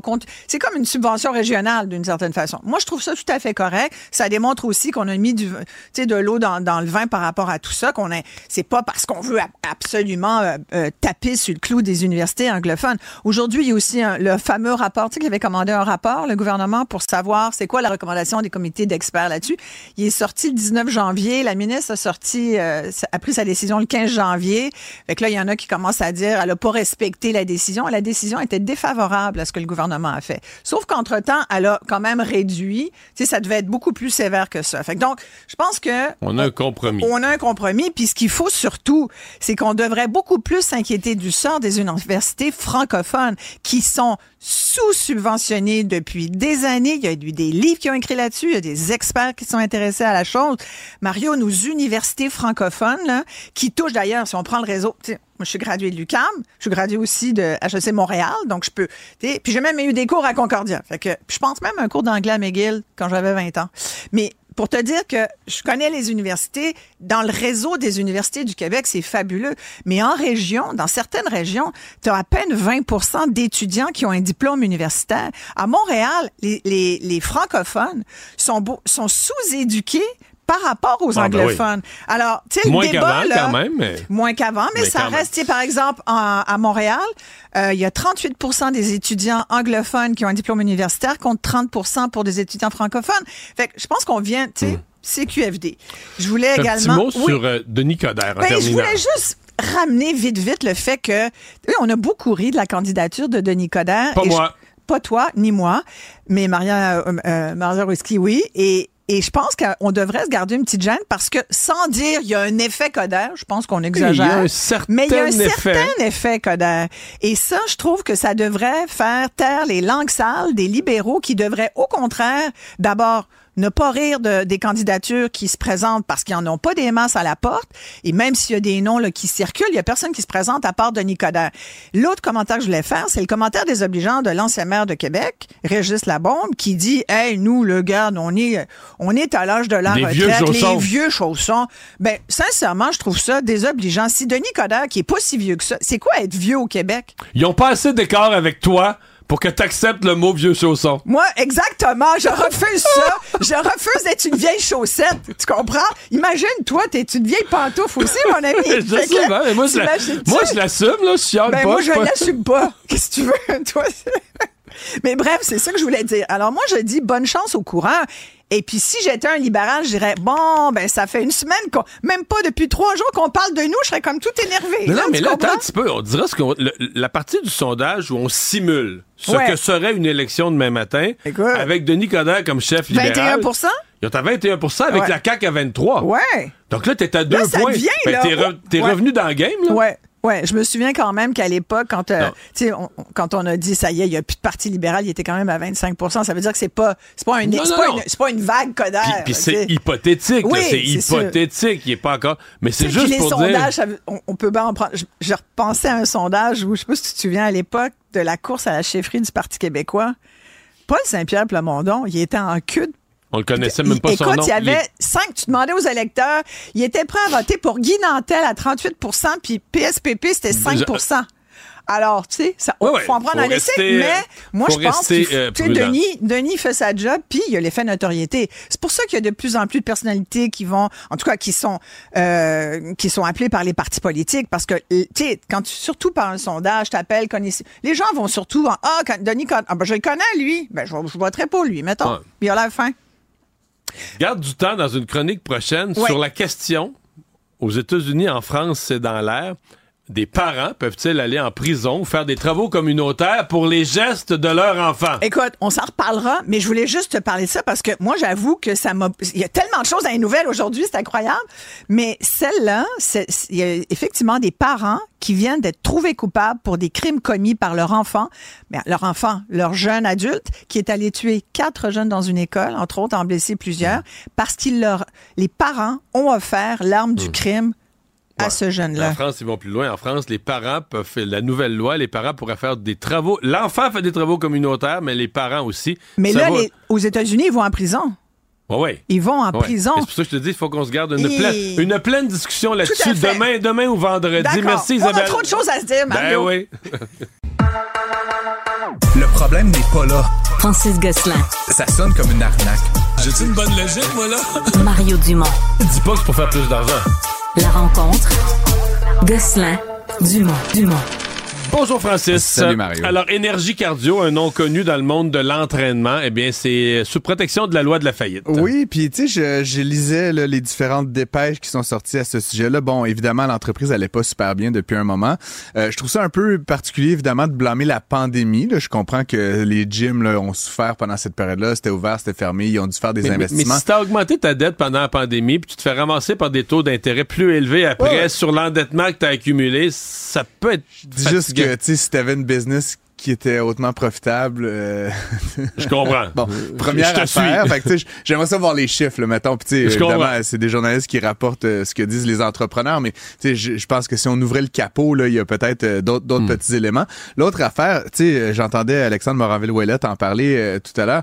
Tu sais, on, on parle d'une dette qui est somme toute, tu sais, pas... euh, tu sais, on a vu des faillites plus importantes que celle-là. Là, on parle de... Un million et demi? Un million et demi, 1,6 million. Tu sais, je suis comme me semble que je sais pas je, ça c'est beaucoup d'argent là pour pour Ouais, monsieur ouais. madame tout le monde mais tu sais dans l'univers de l'entrepreneuriat ils avaient à une époque 40 succursales là, ça a baissé un peu plus de 20 mais je veux dire il doit y avoir manière de lever un million de capital Ouais. Mais, mais est-ce que de la, différentes façons Est-ce que euh, la concurrence est féroce? Moi, j'ai l'impression qu'il y a des nouveaux joueurs euh, dans ce secteur-là, euh, plusieurs nouveaux joueurs, puis des Orange Theory, puis des. Ouais, ouais. des- Mais ouais, ouais, tout à fait, Mario. Je dis pas que c'est facile. Je dis juste que tu sais, ça me semble être une, une, une fin un peu explosive. Puis oui, il y a des nouveaux joueurs, mais, il arrive quoi Énergie pour Ca- le- les- Il y a 14 franchisés, je pense. Il arrive quoi? Ouais. Toi, mettons, t'étais propriétaire d'une franchise, là. C'est fatigant, là, quand la, maison mère. Dépend comment les contrats sont faits, parce qu'évidemment, généralement, dans un entente de franchise, tu payes des royautés à la maison mère et en échange, la maison mère fournit des services. Bon, là, comme je dis, là, je connais pas euh, l'intimité. là, Ouais. de-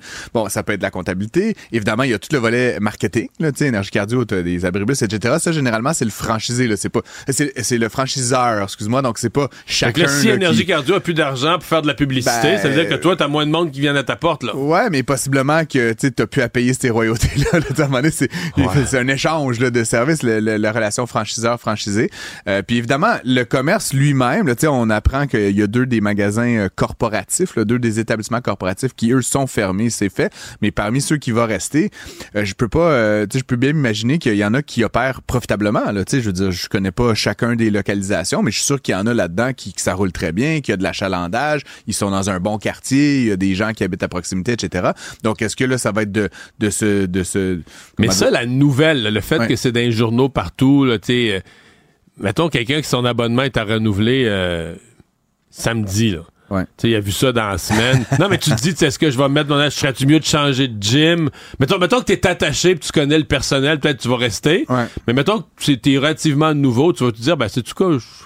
Tu t'as peur de donner ta Oui, carte oui, de non, crédit puis que finalement, c'est- sûr que c'est pas une bonne nouvelle pour pour personne. Puis d'ailleurs, ceux et celles qui étaient abonnés là aux deux euh, aux deux gyms là qui qui, Qui ferment. ferment, eux apparemment ils vont perdre tout leur argent. Puis ça, je trouve ça un peu cheap honnêtement. Donc, si t'avais payé un an d'avance puis te restait huit mois, mettons. Ouais, puis je veux dire, je- encore une fois, là, je, je- je- on va voir les détails dans les prochains jours, Mario, puis on en reparlera, mais juste comme il me semble que ce serait la moindre des choses que si Boucherville ferme, au moins tu peux aller à celui de Ah, Saint-Hubert. Là, tu comprends, je, je sais pas comment ça marche, le système énergie cardio. Moi, j'ai jamais été membre à cet endroit-là, mais il me semble que si t'as payé, je sais pas, le, comme ça coûte, le 1000 pièces peut-être plus que ça, être abonné à ce gym-là, au moins tu devrais pouvoir le transférer à un autre. L'enjeu, évidemment, de comptabilité, c'est que si t'as payé à Boucherville, qui était un magasin corporatif, Le ben, franchisé, il y a pas de il veut revenu, pas honorer ouais, euh, Joe Blow, là, euh, tu toutes les, toutes les, les, les personnes Ouais. qui se retrouvent sans, sans gym Mais c'est d'affiliation. bien plate, euh, tout Ben ça. oui, tout à fait. Puis honnêtement, tu sais, je, je réitère là, que la pandémie, elle est loin derrière nous, mais elle continue à faire Mm. des victimes. Fait que tu sais, je, je- je voulais pas paraître insensible. Tu sais, on a vu la semaine dernière Cookit, là, que tu sais que je connais très bien,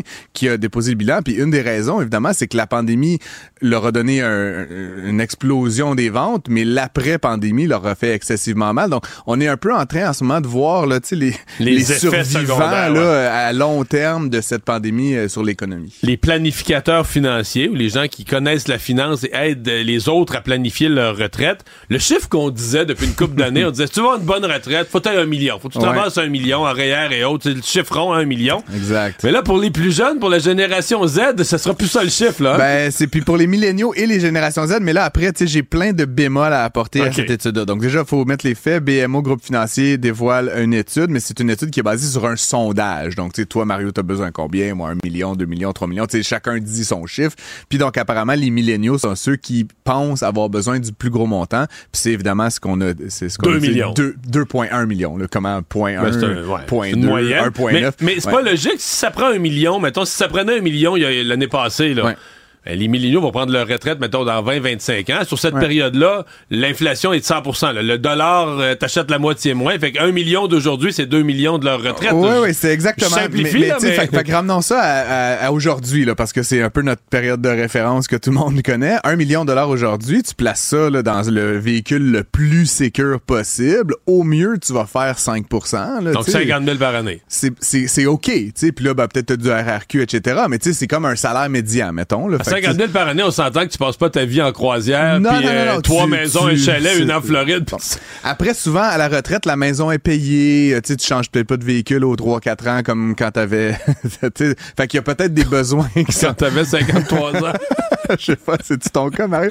Euh, donc, il y a ça. Moi, la- la- les seuls bémols que je voulais apporter, Mario, puis tu sais, j'ai des conversations sur- avec des amis sur Facebook. J'ai un petit groupe de, de geeks de finance. Tu sais, Bon, je, je- je me dévoile euh, au micro, mais, mais euh, tu sais, bon, 2,1 millions, mais 2,1 millions, ils disent les milléniaux. Mais moi, je suis un millénial, selon la définition stricte. J'ai 42 ans dans quelques jours. Euh, Il y a aussi des milléniaux aujourd'hui qui ont 25 ans. Là, fait moi, ma perspective de retraite, c'est pas la même que quelqu'un de 25 ans. Puis notamment, si je me casse, moi, demain, euh, en épargne, c'est pas comme quelqu'un de 25 ans qui met une pièce en épargne parce que ça va fructifier pendant Longtemps, 15 on ans de plus. L'autre affaire, c'est 2,1 millions, tu l'as dit. Elle parle de 2 millions de dollars d'aujourd'hui ou de 2,1 millions dans Ah, 20 moi, ans? je parlais de 2 millions dans 20 Ouais, mais, ans. euh, Christy, dans 20 C'est ans, un. Coca-Cola va coûter 10 piastres dans 20 ans. Tu comprends? Je veux dire, 2 millions, ça Ouais, sera peut-être rien. Ben, pour dans- moi, c'est l'équivalent d'un million aujourd'hui. c'est ça, mais comme je te dis, fait que moi, euh, avoir 2 millions dans 20 ans, possiblement que ça sera pas grand-chose, 2 millions dans 20 ans. Ça va être, la maison moyenne va coûter 2 millions, puis les salaires moyens vont être 200 000, parce qu'évidemment, avec les effets Ouais. inflationnistes sur une longue période, l'argent se précise. Donc, il y a évidemment cette deuxième critique-là. Puis ensuite, ben, c'est toute la question du niveau de vie. Tu sais, 2 millions, comme je dis, la 5% c'est quand même 100 000 par année. Est-ce que les milléniaux pensent tous qu'ils vont avoir besoin de 100 000 pour vivre par année? Peut-être que oui, mais ils vont manger Ouais. beaucoup de toast à l'avocat puis de, de latte chez Starbucks. là. C'est peut-être une perspective d'avenir, Ange. Ben, à surveiller. Mais c'est toujours un sujet, là, tu sais, combien il faut pour Ah, prendre ouais. sa retraite. Et c'est un sujet où je me suis rendu compte quand même que beaucoup de gens s'illusionnent. Parce que moi, j'ai entendu des gens, même des gens dans mon entourage éloigné, on dit, ah ouais, ma retraite, je vais pas ma retraite. Mm-hmm. Les gens, mettons, qui ont 300 400 000, voient ça que c'est beaucoup d'argent. Puis je leur fais ton raisonnement que tu viens Ben de me faire. là. Tu dis, ouais, mais là, tu sais, je veux dire, mettons là-dessus, mettons que tu touches pas au capital, là, tu vas chercher un 5% par année sur 400 000, c'est 20 000.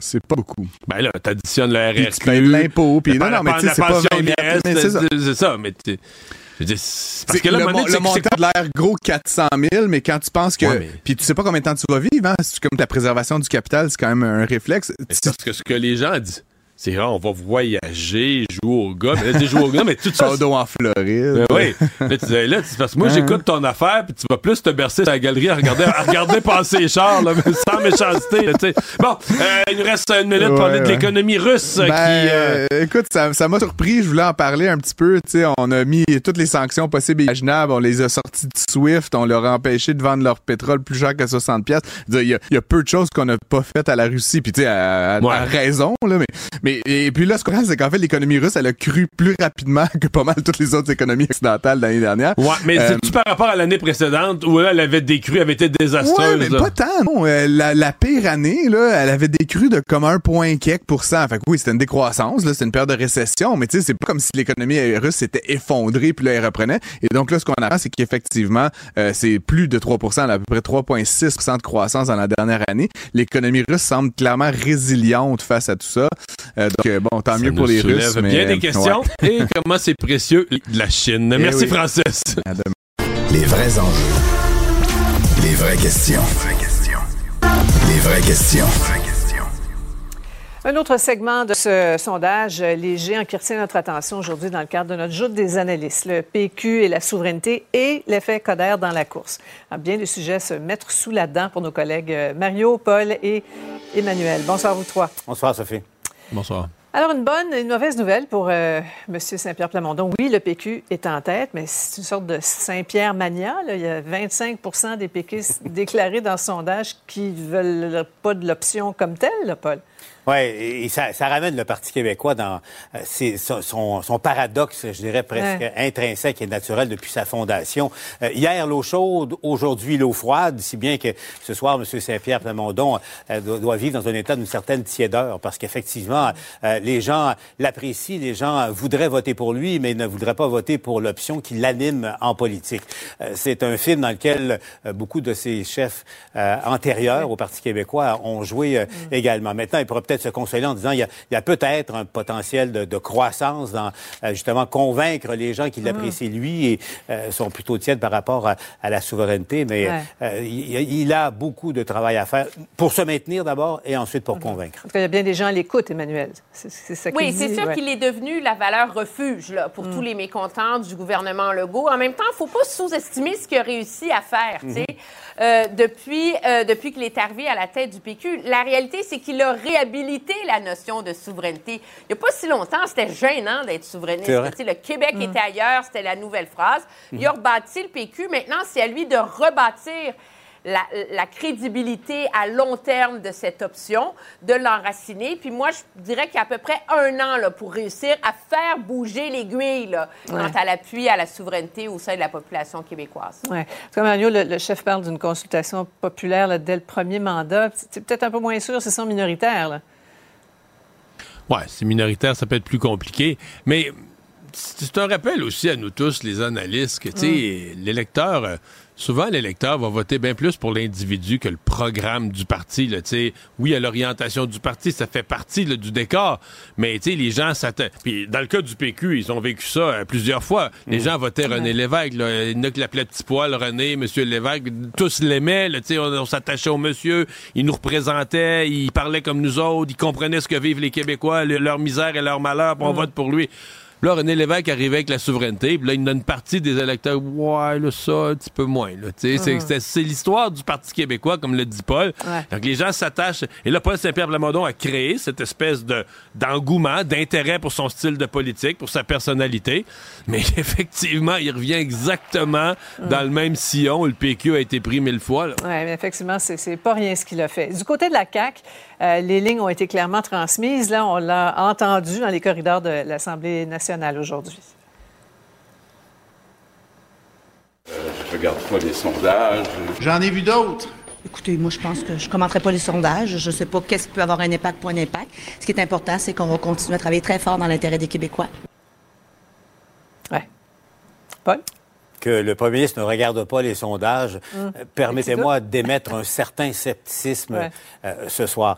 Euh, cela étant dit, que voulez-vous qu'il qu'il dise en ce moment? Mais en tout cas, il semble appliquer euh, la directive de, de- de ne pas euh, transmettre leurs états d'âme en public comme ça a été fait dans certains cas. Mais ça va commencer, ça va commencer à, à- à- à- avoir de la tension davantage. Moi, je- c'est ce que je prédis au cours des prochaines semaines si rien ne change, parce que euh, c'est clair que sondage après sondage, la tendance se confirme et, et les députés dans le caucus savent bien qu'au au train où ça va, ça va aller très mal aux, aux Ouais, élections. Euh, S'il n'y a pas le, le début d'un redressement assez rapide, euh, ça risque de brasser. Oui, en tout cas, M. Legault va parler et répondre aux questions demain, alors on a hâte de l'entendre. Autre donnée euh, fascinante, l'effet Coder sur la course au PLQ et euh, tel les prix qui croyaient rire. Euh, meilleur chef, et si c'est lui à la tête, six points de plus pour les libéraux. Alors, leçon d'humilité pour quelques élus. là. Est-ce que vous êtes surpris? Pas Mario, là, je pense, Mario, tu l'avais vu venir, mais euh, bon, euh, Emmanuel? Ben, je suis pas tellement surpris. Moi, je pense que ce que ça illustre, premièrement, c'est que euh, les- le Parti libéral a besoin d'un nom.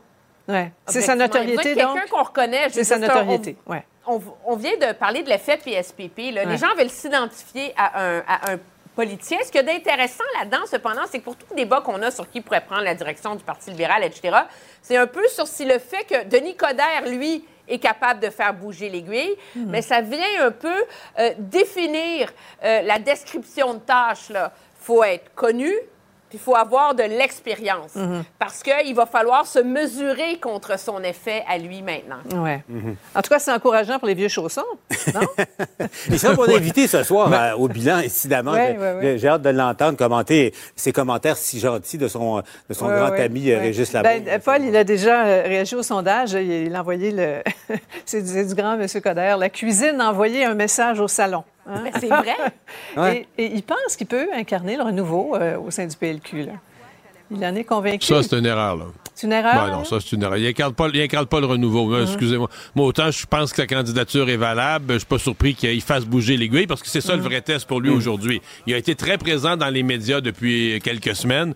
T'sais, le sondeur va mettre un, th- un thermomètre dans l'eau. L'eau a changé de température. Il s'est passé quelque chose. C'est une excellente Exact. nouvelle pour lui. Ouais. Et d'une certaine façon, pour le PLQ. Ceci dit, quand il dit qu'il incarne le renouveau, c'est pas vrai. Mais, C'est mais- pas- mais en il même incarne temps, l'expérience. Ouais, excuse-moi Mario, mais euh, en même temps, euh, moi j'étais dessus qui, qui disait là, ne mésestimez pas la capacité de Denis Coderre de, de- de communiquer, de, de connecter avec, avec la population, ce qui n'est pas arrivé euh, au Parti libéral depuis combien d'années maintenant? Euh, et puis euh, bon, euh, j'ai j'ai hâte de voir parce que là, tous les libéraux qui réagissaient aujourd'hui disaient oui, M. Coderre, mais il y aura une course, il y en aura d'autres, il y en aura d'autres. Ouais. Ils commencent à, à parfaire leur discours. Mais là, au mais mais Paul, là- là-dessus, il va falloir que le caucus, il va falloir que le caucus cache son malaise. Moi, je l'ai vu le point de presse dont tu, ou les points de presse dont Ouais, tu ouais, parles, ouais. tous les députés qui disent ouais, ouais, Ah, ouais, mais il y en aura d'autres. Mm.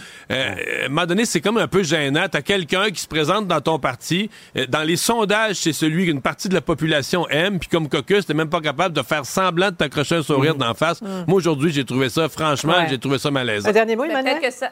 Peut-être que ça illustre tout ce qui va mal au Parti libéral, justement, puis à quel point ils sont déconnectés de ce que veulent les Québécois. Euh, là, on sent très clairement, le signal est, est donné là, par Mm. leur réaction aujourd'hui qu'il y a un mouvement qui s'organise pour créer un tout sauf Coder, tu sais. Mm. Ouais. Et donc, euh, mais il Ouais. faut trouver quelqu'un Ouais. qui est capable de l'incarner, ça, puis qui est capable de se mesurer à lui, là. Bonne Ouais. chance. Voilà. Bien, à Ottawa, c'est toute une joute oratoire à laquelle se livrent Justin Trudeau et Pierre Poilièvre à la Chambre des communes. On verra ce que vous en pensez après la pause. Pour savoir ce qu'il y a à comprendre, Mario Dumont. Alors, Alexandre, tu nous arrives avec, tu nous arrives avec une nouvelle de santé. Oui, une nouvelle de santé. Toujours Le- important, le secteur de la santé. Toujours important le secteur de la santé. Mario, encore plus quand on parle de la santé, euh, de la santé intestinale, puis de la santé des animaux, dans ce Ah ouais? cas-ci, parce que c'est Le bien-être drôle- animal. Le bien-être animal. Le drôle de cas, dans ce cas-ci, ben, d'un âne qui vit dans le sud-ouest de l'Angleterre, dans le comté de Devon. Un âne qui s'appelle Joey et qui a dû être sauvé par les vétérinaires parce que sa mère est morte récemment. Sa mère est morte et ça lui a causé, dit-on, énormément de chagrin depuis novembre dernier. Il a de la misère à s'alimenter, il est solitaire, les autres ânes viennent plus le voir. Tu sais, il, est triste, là. C'est vraiment un, un âne triste, là. Comme dans... C'est pas dans Winnie the Pooh qu'il y a un âne qui est toujours Mais quand triste? faut tu remettre, faut tu remettre sa queue? Voilà. Faut que tu repiques sa queue, il revient de bonne humeur, je pense. Bon, mais je pense, je pense que c'est comme ça que ça marche, les ânes. On demandera au vétérinaire. Mario, mais dans ce cas-ci, ben là, le problème, c'est que ça lui causait des occlusions intestinales. En clair, il est devenu tellement constipé, mais que ça causait des problèmes de santé, puis ça pouvait le tuer. Et là, Ça peut a même causer des problèmes de concentration. Voilà. Et là, on a décidé de prendre ben, un remède, j'allais dire un remède de cheval, mais un remède d'âne pour le guérir, du coke. Mario, Voyons. on a utilisé du cola pour être capable de débloquer ça. son estomac. C'est tellement spécial. Dans le fond, ils ont administré du cola concentré par un tube nasal qui était directement relié à son estomac. Et là, c'était trois fois par jour pendant quatre jours, si bien que sur cette durée-là, c'est 24 litres de coke qu'on a donné à l'animal. Il devait être nerveux un peu quand même. Il devait être nerveux Parce un que peu. là, c'est de la caféine puis du sucre. Mais Mais semble-t-il que ça, non seulement ça a réussi à débloquer son estomac, mais maintenant il va mieux. Il a ramené sa bonne humeur. Ça a ramené sa bonne humeur. Il s'est fait un ami dans la prairie Puis- et maintenant, ben, il est puis- heureux. Puis il le vit problème bien. intestinal, lui? Tout ça est parti. Mario, Ben, est parti, ça a euh, ça- ça a dû partir raide, là. Ben, ça a dû partir raide, peut-être. Je sais pas où, où est passée l'occlusion, Mario, mais tu vois, j'en profite pour parler d'une autre nouvelle qui concerne le Coca-Cola. Coke qui ont annoncé aujourd'hui la, la nouvelle saveur de Coca-Cola qui va être disponible bientôt au Canada et aux États-Unis. Un Coca-Cola épicé. Mario, c'est la première fois depuis quand même plusieurs années qu'on a une nouvelle saveur de Coca-Cola. Alors, si vous avez un âne constipé, c'est peut-être le bon Ben, moment de lui en donner. Toute une annonce pour le Super Bowl. Pour Coke, là, durant le Super Bowl, on a débloqué un âne d'une occlusion intestinale. Toute belle pub qu'on leur fait aujourd'hui. C'est juste le visuel qu'on s'imagine mal. Merci, Alex. Salut. Mario Dumont. Une feuille de route impressionnante. Un curriculum vitae aussi long que le pont de la Confédération. Curriculum vitae aussi long que le pont de la Confédération.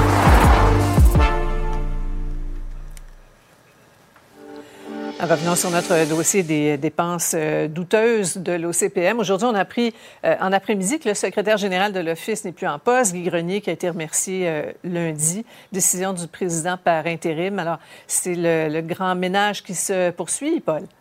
Euh, il faut comprendre que cet individu, Guy Cormier, était au cœur du fonctionnement de cette organisation dont à peu près personne n'avait entendu parler ou dont se doutait Ouais. euh, euh, de ce qui se passait à, à- à l'intérieur. Je me faisais la réflexion, Sophie, au moment où le journalisme est, est mis à mal euh, plus que jamais, c'est deux en deux hein, pour nos collègues de JE. là. Hier, c'est un reportage de JE qui a fait bouger le gouvernement sur la, la sécurité des, des jeunes qui pratiquent du sport. Aujourd'hui, c'est le reportage de, de JE, de, de Félix également, qui fait en sorte que le ménage se complète. C'est lui que l'on voit là à l'écran, euh, Guy Cormier. Je pense qu'on peut Demain, conclure... c'est les vols d'auto. Les vols de voiture, Euh, hein? euh, euh, euh, tu- as raison, euh, trois en trois, quelque part. Puis dans le cas de M. Cormier, ben, écoutez, c'est c'est clair, malgré les appels répétés Grenier. de la mairesse, entre autres choses, euh, demandant qu'à exiger son départ et il restait en poste, probablement qu'ils ont tenté d'éviter des poursuites judiciaires ou, euh, ou quelque, chose, que- quelque chose comme ça. Mais euh, je, je pense que compte tenu euh, de la nature et de la gravité euh, de, de- de ce que euh, JE a mis euh, en place, Guy Grenier, évidemment, j'ai fait un petit lapsus, euh, euh, ce que JE a révélé, euh, c'est clair que c'était le, le- le dernier épisode de ce triste chapitre-là. Ouais. Mario? C'est un monsieur qui vivait sur du temps emprunté. En fait, c'était essentiellement une question procédurale. là. Sais, Tout le monde était d'accord pour qu'il quitte en décembre, pour le mettre dehors en décembre. C'est juste que la mairesse l'avait expliqué. Mhm. Le conseil choisit la- la- la- le président. Ensuite, ça devient une embauche, le, le directeur général. Donc, euh, on imagine qu'à la première réunion du conseil avec le nouveau président, ben, le nom de M. Grenier était à l'ordre du jour. Puis voici la suite aujourd'hui. Donc, pour moi, c'était comme, euh, comme des dominos. là. Tu pousses sur le premier, les autres tombent. Mhm. C'était une question Ouais. de temps. Emmanuel, M. Bourque, le, le président par intérim, avait repris la gestion des demandes d'accès à l'information, à ce que contrôlait M. Grenier auparavant. Ben ouais. Alors, les collègues avaient reçu beaucoup de documents euh, royalement euh, caviardés. Oui, non, mais c'est ça. Mais le manque de transparence, le manque Ouais. de bonne gouvernance, je veux dire, c'était rendu indéfendable de A à Z, incluant euh, le copinage et les dépenses somptuaires. Mais moi, je suis d'accord avec le fait que ça, peut, ça ait pris plus de temps. Mais que ça ait, été fait dans les règles de l'art. On Ouais. est quand même dans un état de droit, les contrats comptent, puis c'est de la bonne gestion en vérité que de prendre le temps de bien faire les choses pour pas se ramasser avec une poursuite et des dédommagements à payer qui, eux, s'élèveraient aussi dans des dizaines, des centaines Ouais. de milliers de dollars. là. Voilà qui est dit. Life was not like this before this prime minister, and it won't be like this after he's gone. Why doesn't he just say it straight out, Mr. Speaker? He's planning to make Canada great again. Hmm, disons que les attaques entre Trudeau et Poilièvre sont de plus en plus mordantes. Alors, parlons du dossier de l'identité de genre là, avec l'annonce de, de- de l'Alberta, le chef conservateur qui a été questionné par les journalistes concernant les inhibiteurs de puberté, là, les fameux bloqueurs d'hormones pour les mineurs trans. Alors, il est contre. Euh, on n'est pas surpris, mais c'est la première fois qu'il se positionne là-dessus, là, Paul. Oui. Ouais. Euh, et euh, M. Poilièvre, c'est c'est c'est pas une surprise euh, sa prise de position, mais en même temps, il se garde. Il a été quand même prudent. Il, il se garde euh, des, des- une période de réflexion pour euh, l'en- l'ensemble euh, de la situation. Euh, mais moi, je, je reviens à, à ce qui s'est passé à la Chambre des communes aujourd'hui. Là, je- moi, j'attendais depuis des semaines que, que M. Trudeau lâche la phrase. Il l'a lâché euh, ce cet après-midi euh, aux communes. là. Canada, make Canada great again. Ça y est. Là, je pense- je sais pas si Emmanuel et Mario sont d'accord, mais Ouais. moi, moi, je pense que C'est ça y est. Les, les, les gants sont tombés et là, le, le- le match Poilievre-Trudeau vient de commencer pour vrai. Oui, puis ce qui est horrible, c'est que les gants sont tombés, puis entre autres, ils tombent sur le dos euh, des enfants trans. Là. Moi, je pense à toutes les familles qui ont un enfant qui se questionne en ce moment, puis je me dis, ah, c'est Mm. vraiment édifiant, hein, d'avoir d'une part euh, euh, un, un premier ministre qui dit que les parents n'ont pas d'affaires là-dedans et qui sursimplifie la complexité des choses, puis de l'autre, un mouvement conservateur qui, qui fait comme si, finalement, c'est comme si les médecins là, distribuaient des bloqueurs de puberté puis des traitements d'hormones comme des Smarties. Là. Je veux dire, à un moment donné, allez lire les protocoles, allez lire la science médicale. C'est compliqué, c'est complexe. Je trouve ça très malheureux qu'on s'en serve pour marquer des points et démoniser Ouais. l'adversaire de Ouais. part et d'autre. Tu dis qu'il y a déjà comme un, un encadrement. Mais Mario, il y, a, il y a un gros bon sens sur certains points qui rejoint beaucoup de parents là, dans ce que dit euh, M. Poilievre. Ouais, ben, on s'entend que c'est pas une question comme l'avortement qui est plus consensuel, pour les conservateurs devenaient suspects. C'est un sujet où il y a moins de consensus social, mais je suis tout à fait d'accord avec ce que dit euh, Emmanuel vraiment sur le fait de laisser ça à des experts plutôt que de ramener ça sur le terrain d'un débat politique stérile. Mais moi, ce que je note, par exemple, c'est qu'il y a- quand même basculé un peu, là, M. Poliev, parce que hier, hier avant midi, je l'avais en entrevue, je l'ai questionné là-dessus, Ouais. et de façon très habile, il a dit, garde, Daniel Smith a fait ça en Alberta, moi, c'est pas mes affaires, moi, je m'occupe Mhm. de coups de la vie, je m'occupe d'autres choses. Mhm. Il a voulu se garder en dehors de ça, et là, aujourd'hui, pressé de questions par les journalistes, je considère, moi, qu'il a mis le Il pied dans le terrain, où Ah encore hier, il essayait d'éviter, là. Mhm, mhm, ouais. Merci beaucoup à vous trois. On se retrouve euh, demain. Au revoir. Probablement capable de vous battre à n'importe quel jeu de société, Mario Dumont. Tout en débattant des enjeux de société. société. Alors, le joueur des euh, Maple Leafs de Toronto, John Tavares, et je vous dis tout de suite, on ne parle pas de hockey ici, on parle de business. Oui, John Tavares, il y a tout un contrat. Là. Quand il a signé avec les Maple Leafs, je pense que le total, c'était 77 millions. Mais il y avait un petit boni de signature de 15 millions américains. Et là, euh, sur la façon de taxer ça, on ne s'entend plus avec... Ben, on s'entend vraiment pas. Au point où John Tavares, présentement, poursuit l'Agence de revenus du Canada. Pour euh, comprendre ça, on parle avec Simon Davary, comptable professionnel agréé, associé directeur chez Anderson au Canada. Monsieur Davary, bonjour. Ah, On dit, on me dit que M. Davary ne m'entend pas à ce moment-ci. Donc oui, je, reviens sur l'histoire elle-même. Donc, euh, c'est le taux en question. Parce que l'Agence du revenu du Canada a taxé ça, euh, selon les taux canadiens, à 38% et lui considère que ça devrait être traité en fonction d'un- d'une entente Canada-États-Unis, un traité entre le Canada et les États-Unis fiscal, qui fait que le paiement devrait être de l'ordre de 15 entre 15% et 38% il y a 23% de différence. Et 23% de différence, ben, sur 200 pièces, c'est du change. Mais sur des millions, euh, sur un bonnet de signature de 15 millions, ça fait une méchante euh, différence. Bon, la communication est rétablie. Euh, Simon Davary, bonjour. Bonjour, M. Dumont, comment allez-vous? Très bien. Donc, expliquez-nous les principes qui sont en cause. Qu'est-ce qui permet à John Tavares d'espérer qu'un traité Canada-États-Unis réduirait son taux à 15 Donc, en, gros, pour vous expliquer un petit peu euh, l'enjeu ici, selon ma compréhension, parce qu'évidemment, les faits sont quand même un peu euh, pas toutes euh, disponibles au public. Donc, ici, le 15% qui est en question, c'est un taux qui s'applique spécifiquement dans l'accord fiscal qui existe entre le Canada et les États-Unis. D'ailleurs, le seul accord au monde qui a ce, ce genre de de- d'article qui fait en sorte que lorsqu'il s'agit d'une d'un encouragement pour signer une contrat, un contrat pour un sportif, le taux qui serait applicable est de 15% Cependant, il faut pas perdre de vue que dans ce genre de cas, John Tavares, par exemple, qui était présumément un résident de l'État de New York à ce moment-là, a quand même été assujetti à 42% d'impôts sur lequel il a pris un 15 de, de crédit. Donc, il a quand même payé 42%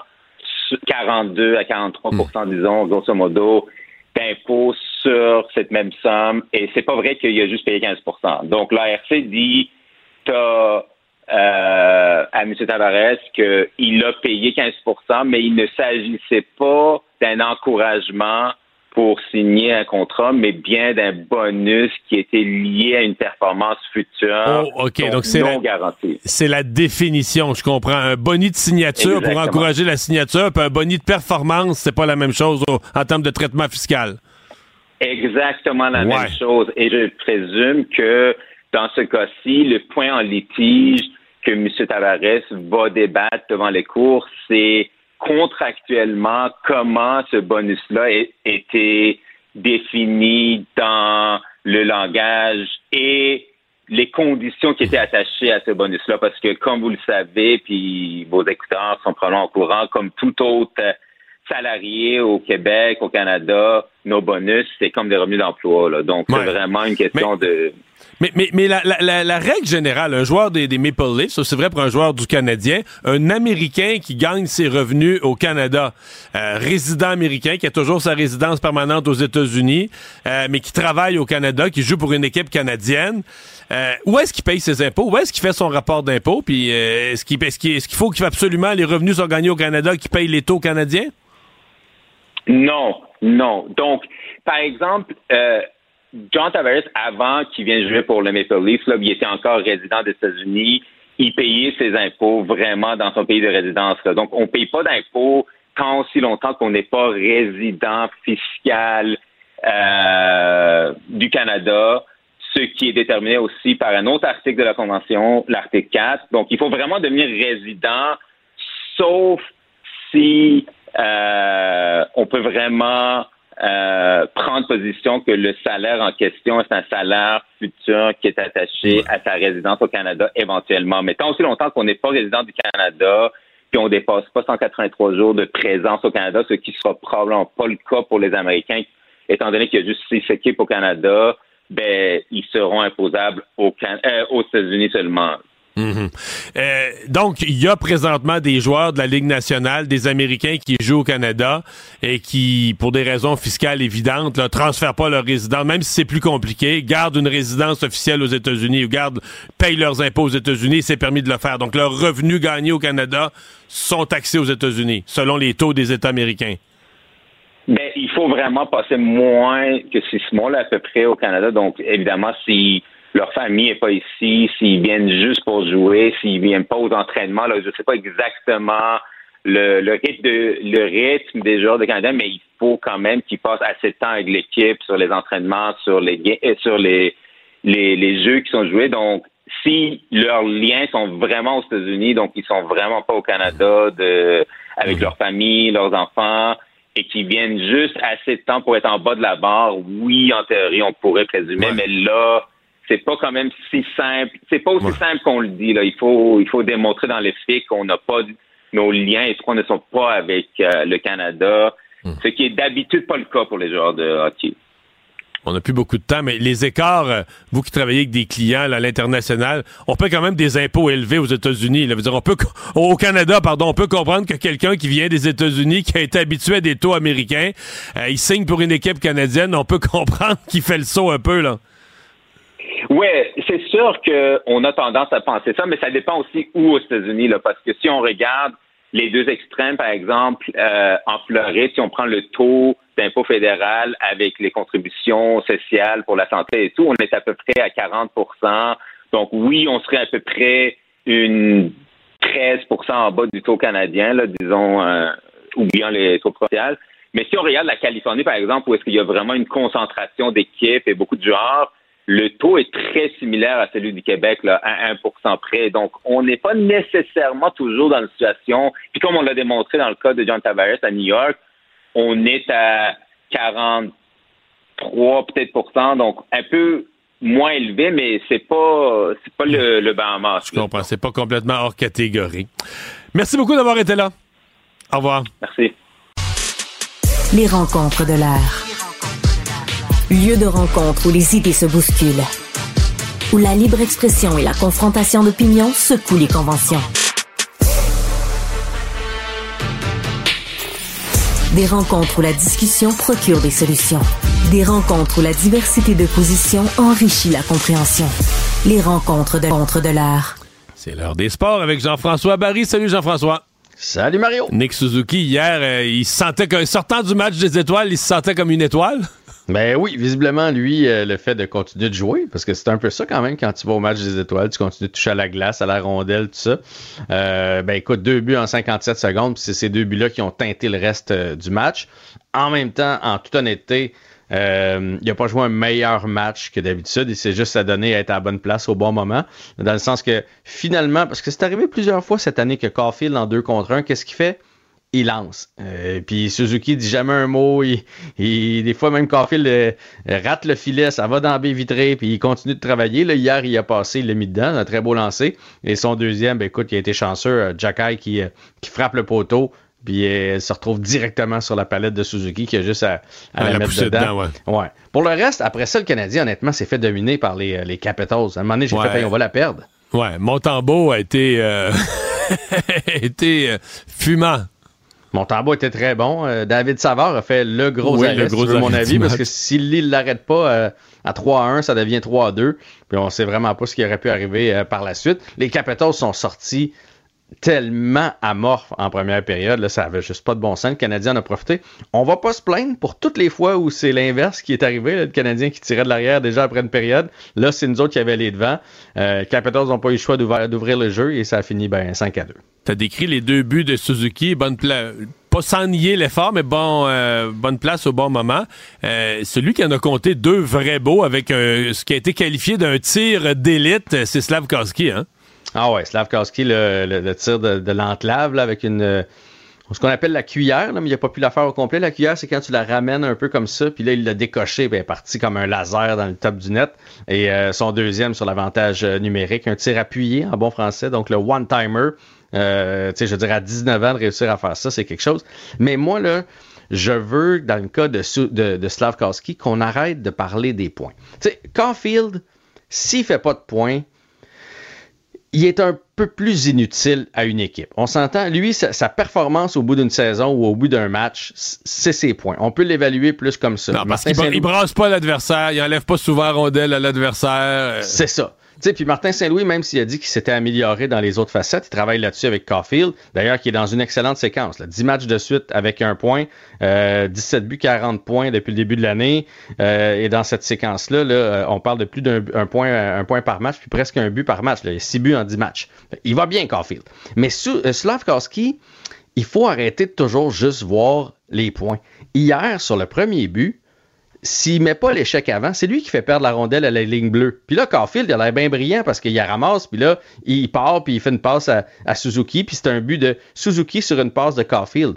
Slavkowski, il y a quoi là-dessus? Zéro. C'est lui qui a fait le jeu, dans le fond. Ben, sans le, sans le, le- ce qu'on appelle le turnover, le revirement. Récupérer la rondelle. Si t'as pas la rondelle, tu fais pas ça. Ben exactement. Donc, on n'aurait pas eu la suite des choses. Fait que dans le cas de Slavkowski, des fois, il va peut-être avoir des passages à vide, mais la présence sur la patinoire, tout ce qui amène, tu un gars comme Tom Wilson hier, là, toutes les équipes de la Ligue nationale de hockey le prendraient. C'est jamais un gars qui a fait un point par match, là, Tom Wilson. Mais tout le monde le prendrait quand même parce que sur une patinoire, il fait plein de choses. Fait qu'il faut arrêter de toujours dire il y a eu un bon match parce qu'il y a deux buts. Slavkowski, hier, il y avait un bon match avant même d'avoir ces deux buts. Puis je pourrais rentrer Sauf Suzuki que, dans- sauf que si il maintient son jeu physique, qu'il prend de Oui. l'expérience pour mieux gérer la partie, puis que ce lancer-là euh, qu'on a vu hier soir, ça continue. Euh, je veux dire, à 24-25 ans, on... c'est peut-être plus fort que ce qu'on pensait, ce qu'on a dans les mains finalement. Là. Ah, mais moi, je suis convaincu. Je suis convaincu qu'il va faire. Un, un jour, ça va être un gars de 30 buts, 30 passes, facilement dans une saison. Donc, ça, c'est 60 points et plus. Je pense que son plafond est encore plus haut. Mais en plus de ça, il va faire plein, plein de choses sur la patinoire pour aider ses coéquipiers, pour créer de l'espace. Je pense qu'il n'a même pas réalisé, lui, lui encore, là, comment il est grand, il est gros, puis il est fort, puis tout ce qu'il va pouvoir faire dans la Ligue nationale de hockey. Puis il a l'air d'avoir une bonne attitude. Hier, euh, tu sais, c'est drôle parce qu'à Washington, l'ambassadeur slovaque qui l'attendait, ben, il était, tu sais, c'est un joueur important en Slovaquie, de l'équipe nationale, puis tout ça. Il a l'air à prendre tout ça avec euh, philosophie, humour, euh, modestie, je sais pas. Ben, si tu si t'as si t'as visionné quand ils ont repêché Slavkowski, ça a fait partie des raisons. C'est que, selon eux, il avait le caractère pour jouer à Montréal. C'est sûr qu'après ça, tu peux toujours changer, mais il s'en fait pas. Lui, il vient jouer au hockey. Il a confiance en ses moyens. Euh, il, il, il- il joue pas à la grosse vedette dans le gros marché. Et puis, ça paraît, là, quand il marque, tu sais, il y a des réactions un peu d'enfant. Il fait la grimace sur Non, le il banc. aime le hockey puis il est content de jouer. Fait que tant que ça va durer, c'est parfait. On va en profiter. Hey, merci. Salut. Merci à vous d'avoir été là. Rendez-vous demain. Kid.